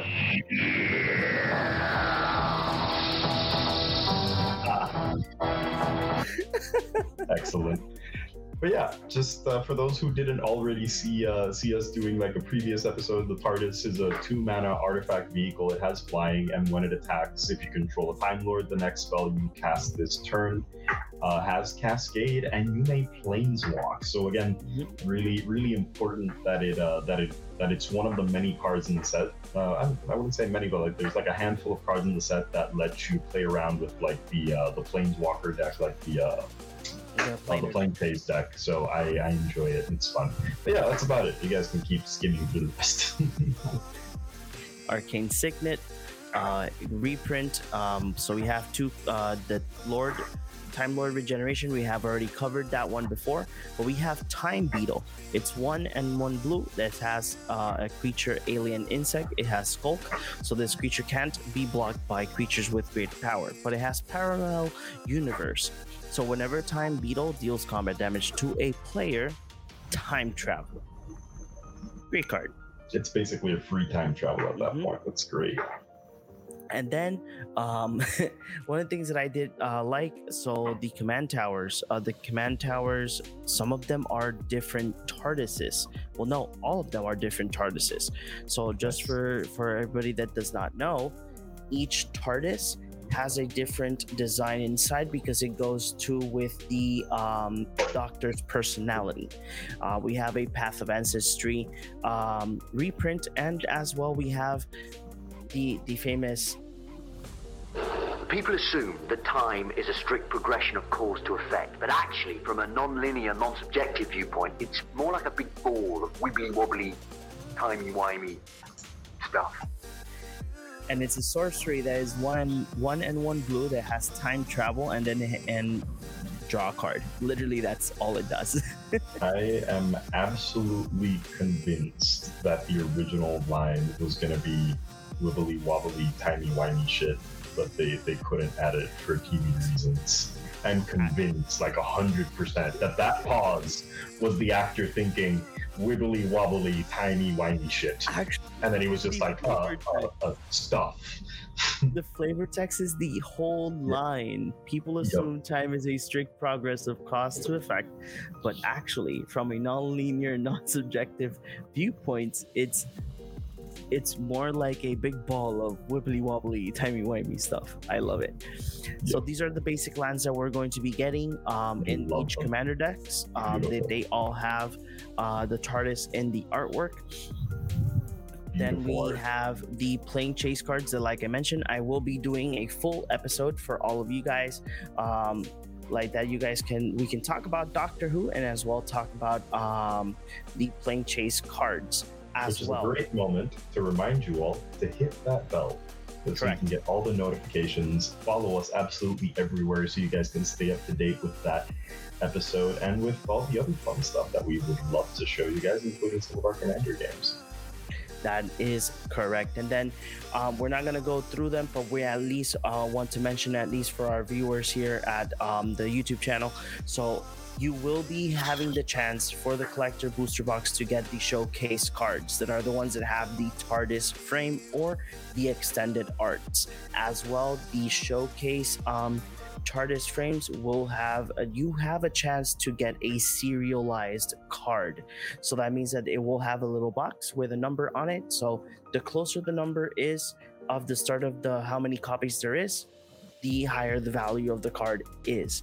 So these are not, not necessarily. Some some some numbers are, are more are more valuable. Really I mean, if it's not yeah, the if you get one like of number 500, 69, of course. not, Like if you get if you get number twelve for the twelfth Doctor, you get number Oh. one for the Oh, Yeah, that's true. oh, that would be sick, yeah. that would you be know, sick. Yeah, I'm pretty in sure that those year. would be a lot more uh, valuable. Number 420. so each each doctor um each each of these cards will have like a distinctive artwork of the doctor to persuade their personality. That's one of the things that they did say in mtg uh, weekly this past week. So you have all of them right there. Even the weeping angel hey they didn't show that one last time but it looks amazing. And then we have the extended artwork that's The like artist looks um, so good, though. Yeah the tardis i love it because it's literally the tardis opening the door. It's Mhm. amazing. So we have the extended artwork as well uh, for um, mo- most of the cards um, from the set. So you can get the cards in extended and in the showcase uh, tardis frame as well they come in foil um, in the collector booster box. Uh, as well there's surge foil that is another uh, another type of foiling and then um, this is a promo. Past in Flames is a promo. Yeah. I'd already seen it, and the art looks absolutely insane. Like, Wait, I, how do you I- get the promo though? I have no idea. I just know that I saw like someone post the promo somewhere, and I just like thought I was like- excited. But Is it gonna it. be like in like Warhammer that you have to go to the event? Actually, don't know. I actually really just really don't know. I, I remember that like I, I saw it posted, but I didn't see I just um want like what the requirements for Past in Flame were. I just wanted because that is the exploding TARDIS Van Gogh art. And then these are the uh, these serialized cards. So you know there is um, each uh, serialized card. Some of them are are numbered by. They each one will have 500, but it will have 500 of the number, the doctor that it is. So being the fact is the 13 is 513, 510 being the 10th doctor, and 504 for the fourth doctor. So for the other doctors, it will have the same treatment. So 501, 2, 3, 4, 5 until the 13th doctor. So guys, um, being the fact that this is what um, what we're getting as um, a whole for for Doctor Who, what do you guys think about the set? Very quickly, like that we can say our goodbyes. Uh, I am going to get River Song. I love her. That's it. That's all I have to say. How about you, Chris?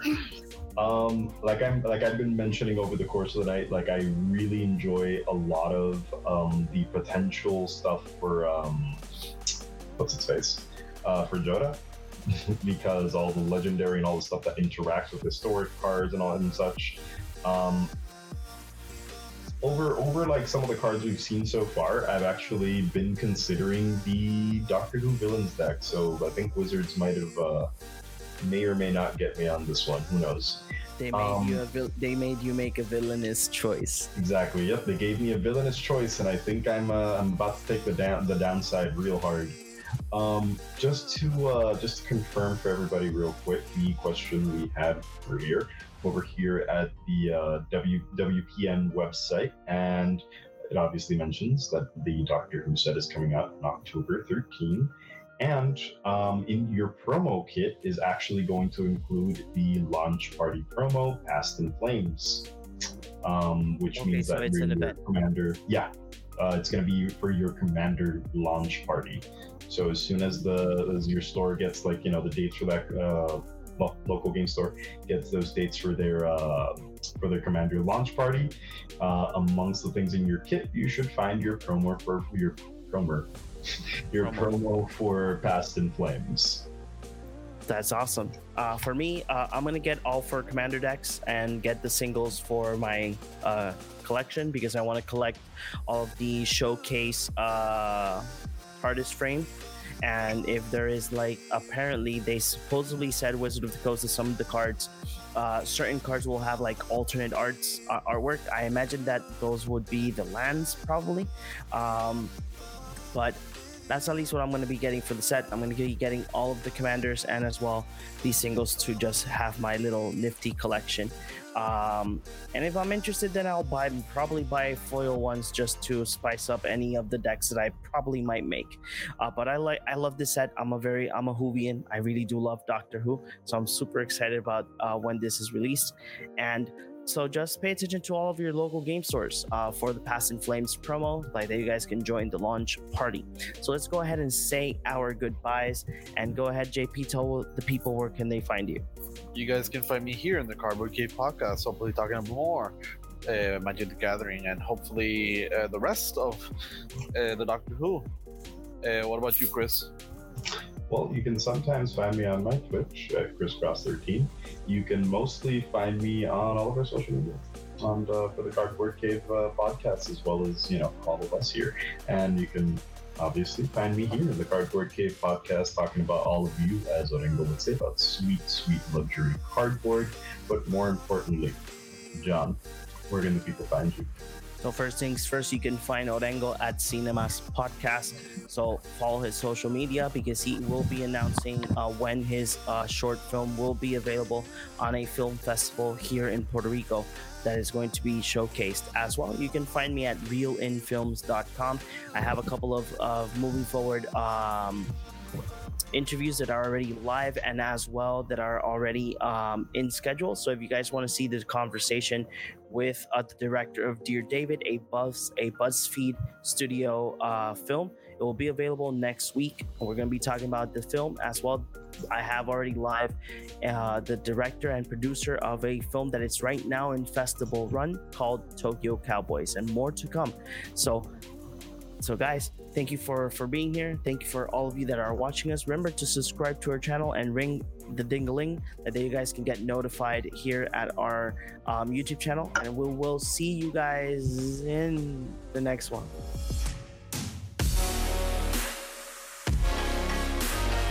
Remember to follow, like, subscribe to be notified, and as well listen to us on all major audio platforms. Thanks for joining.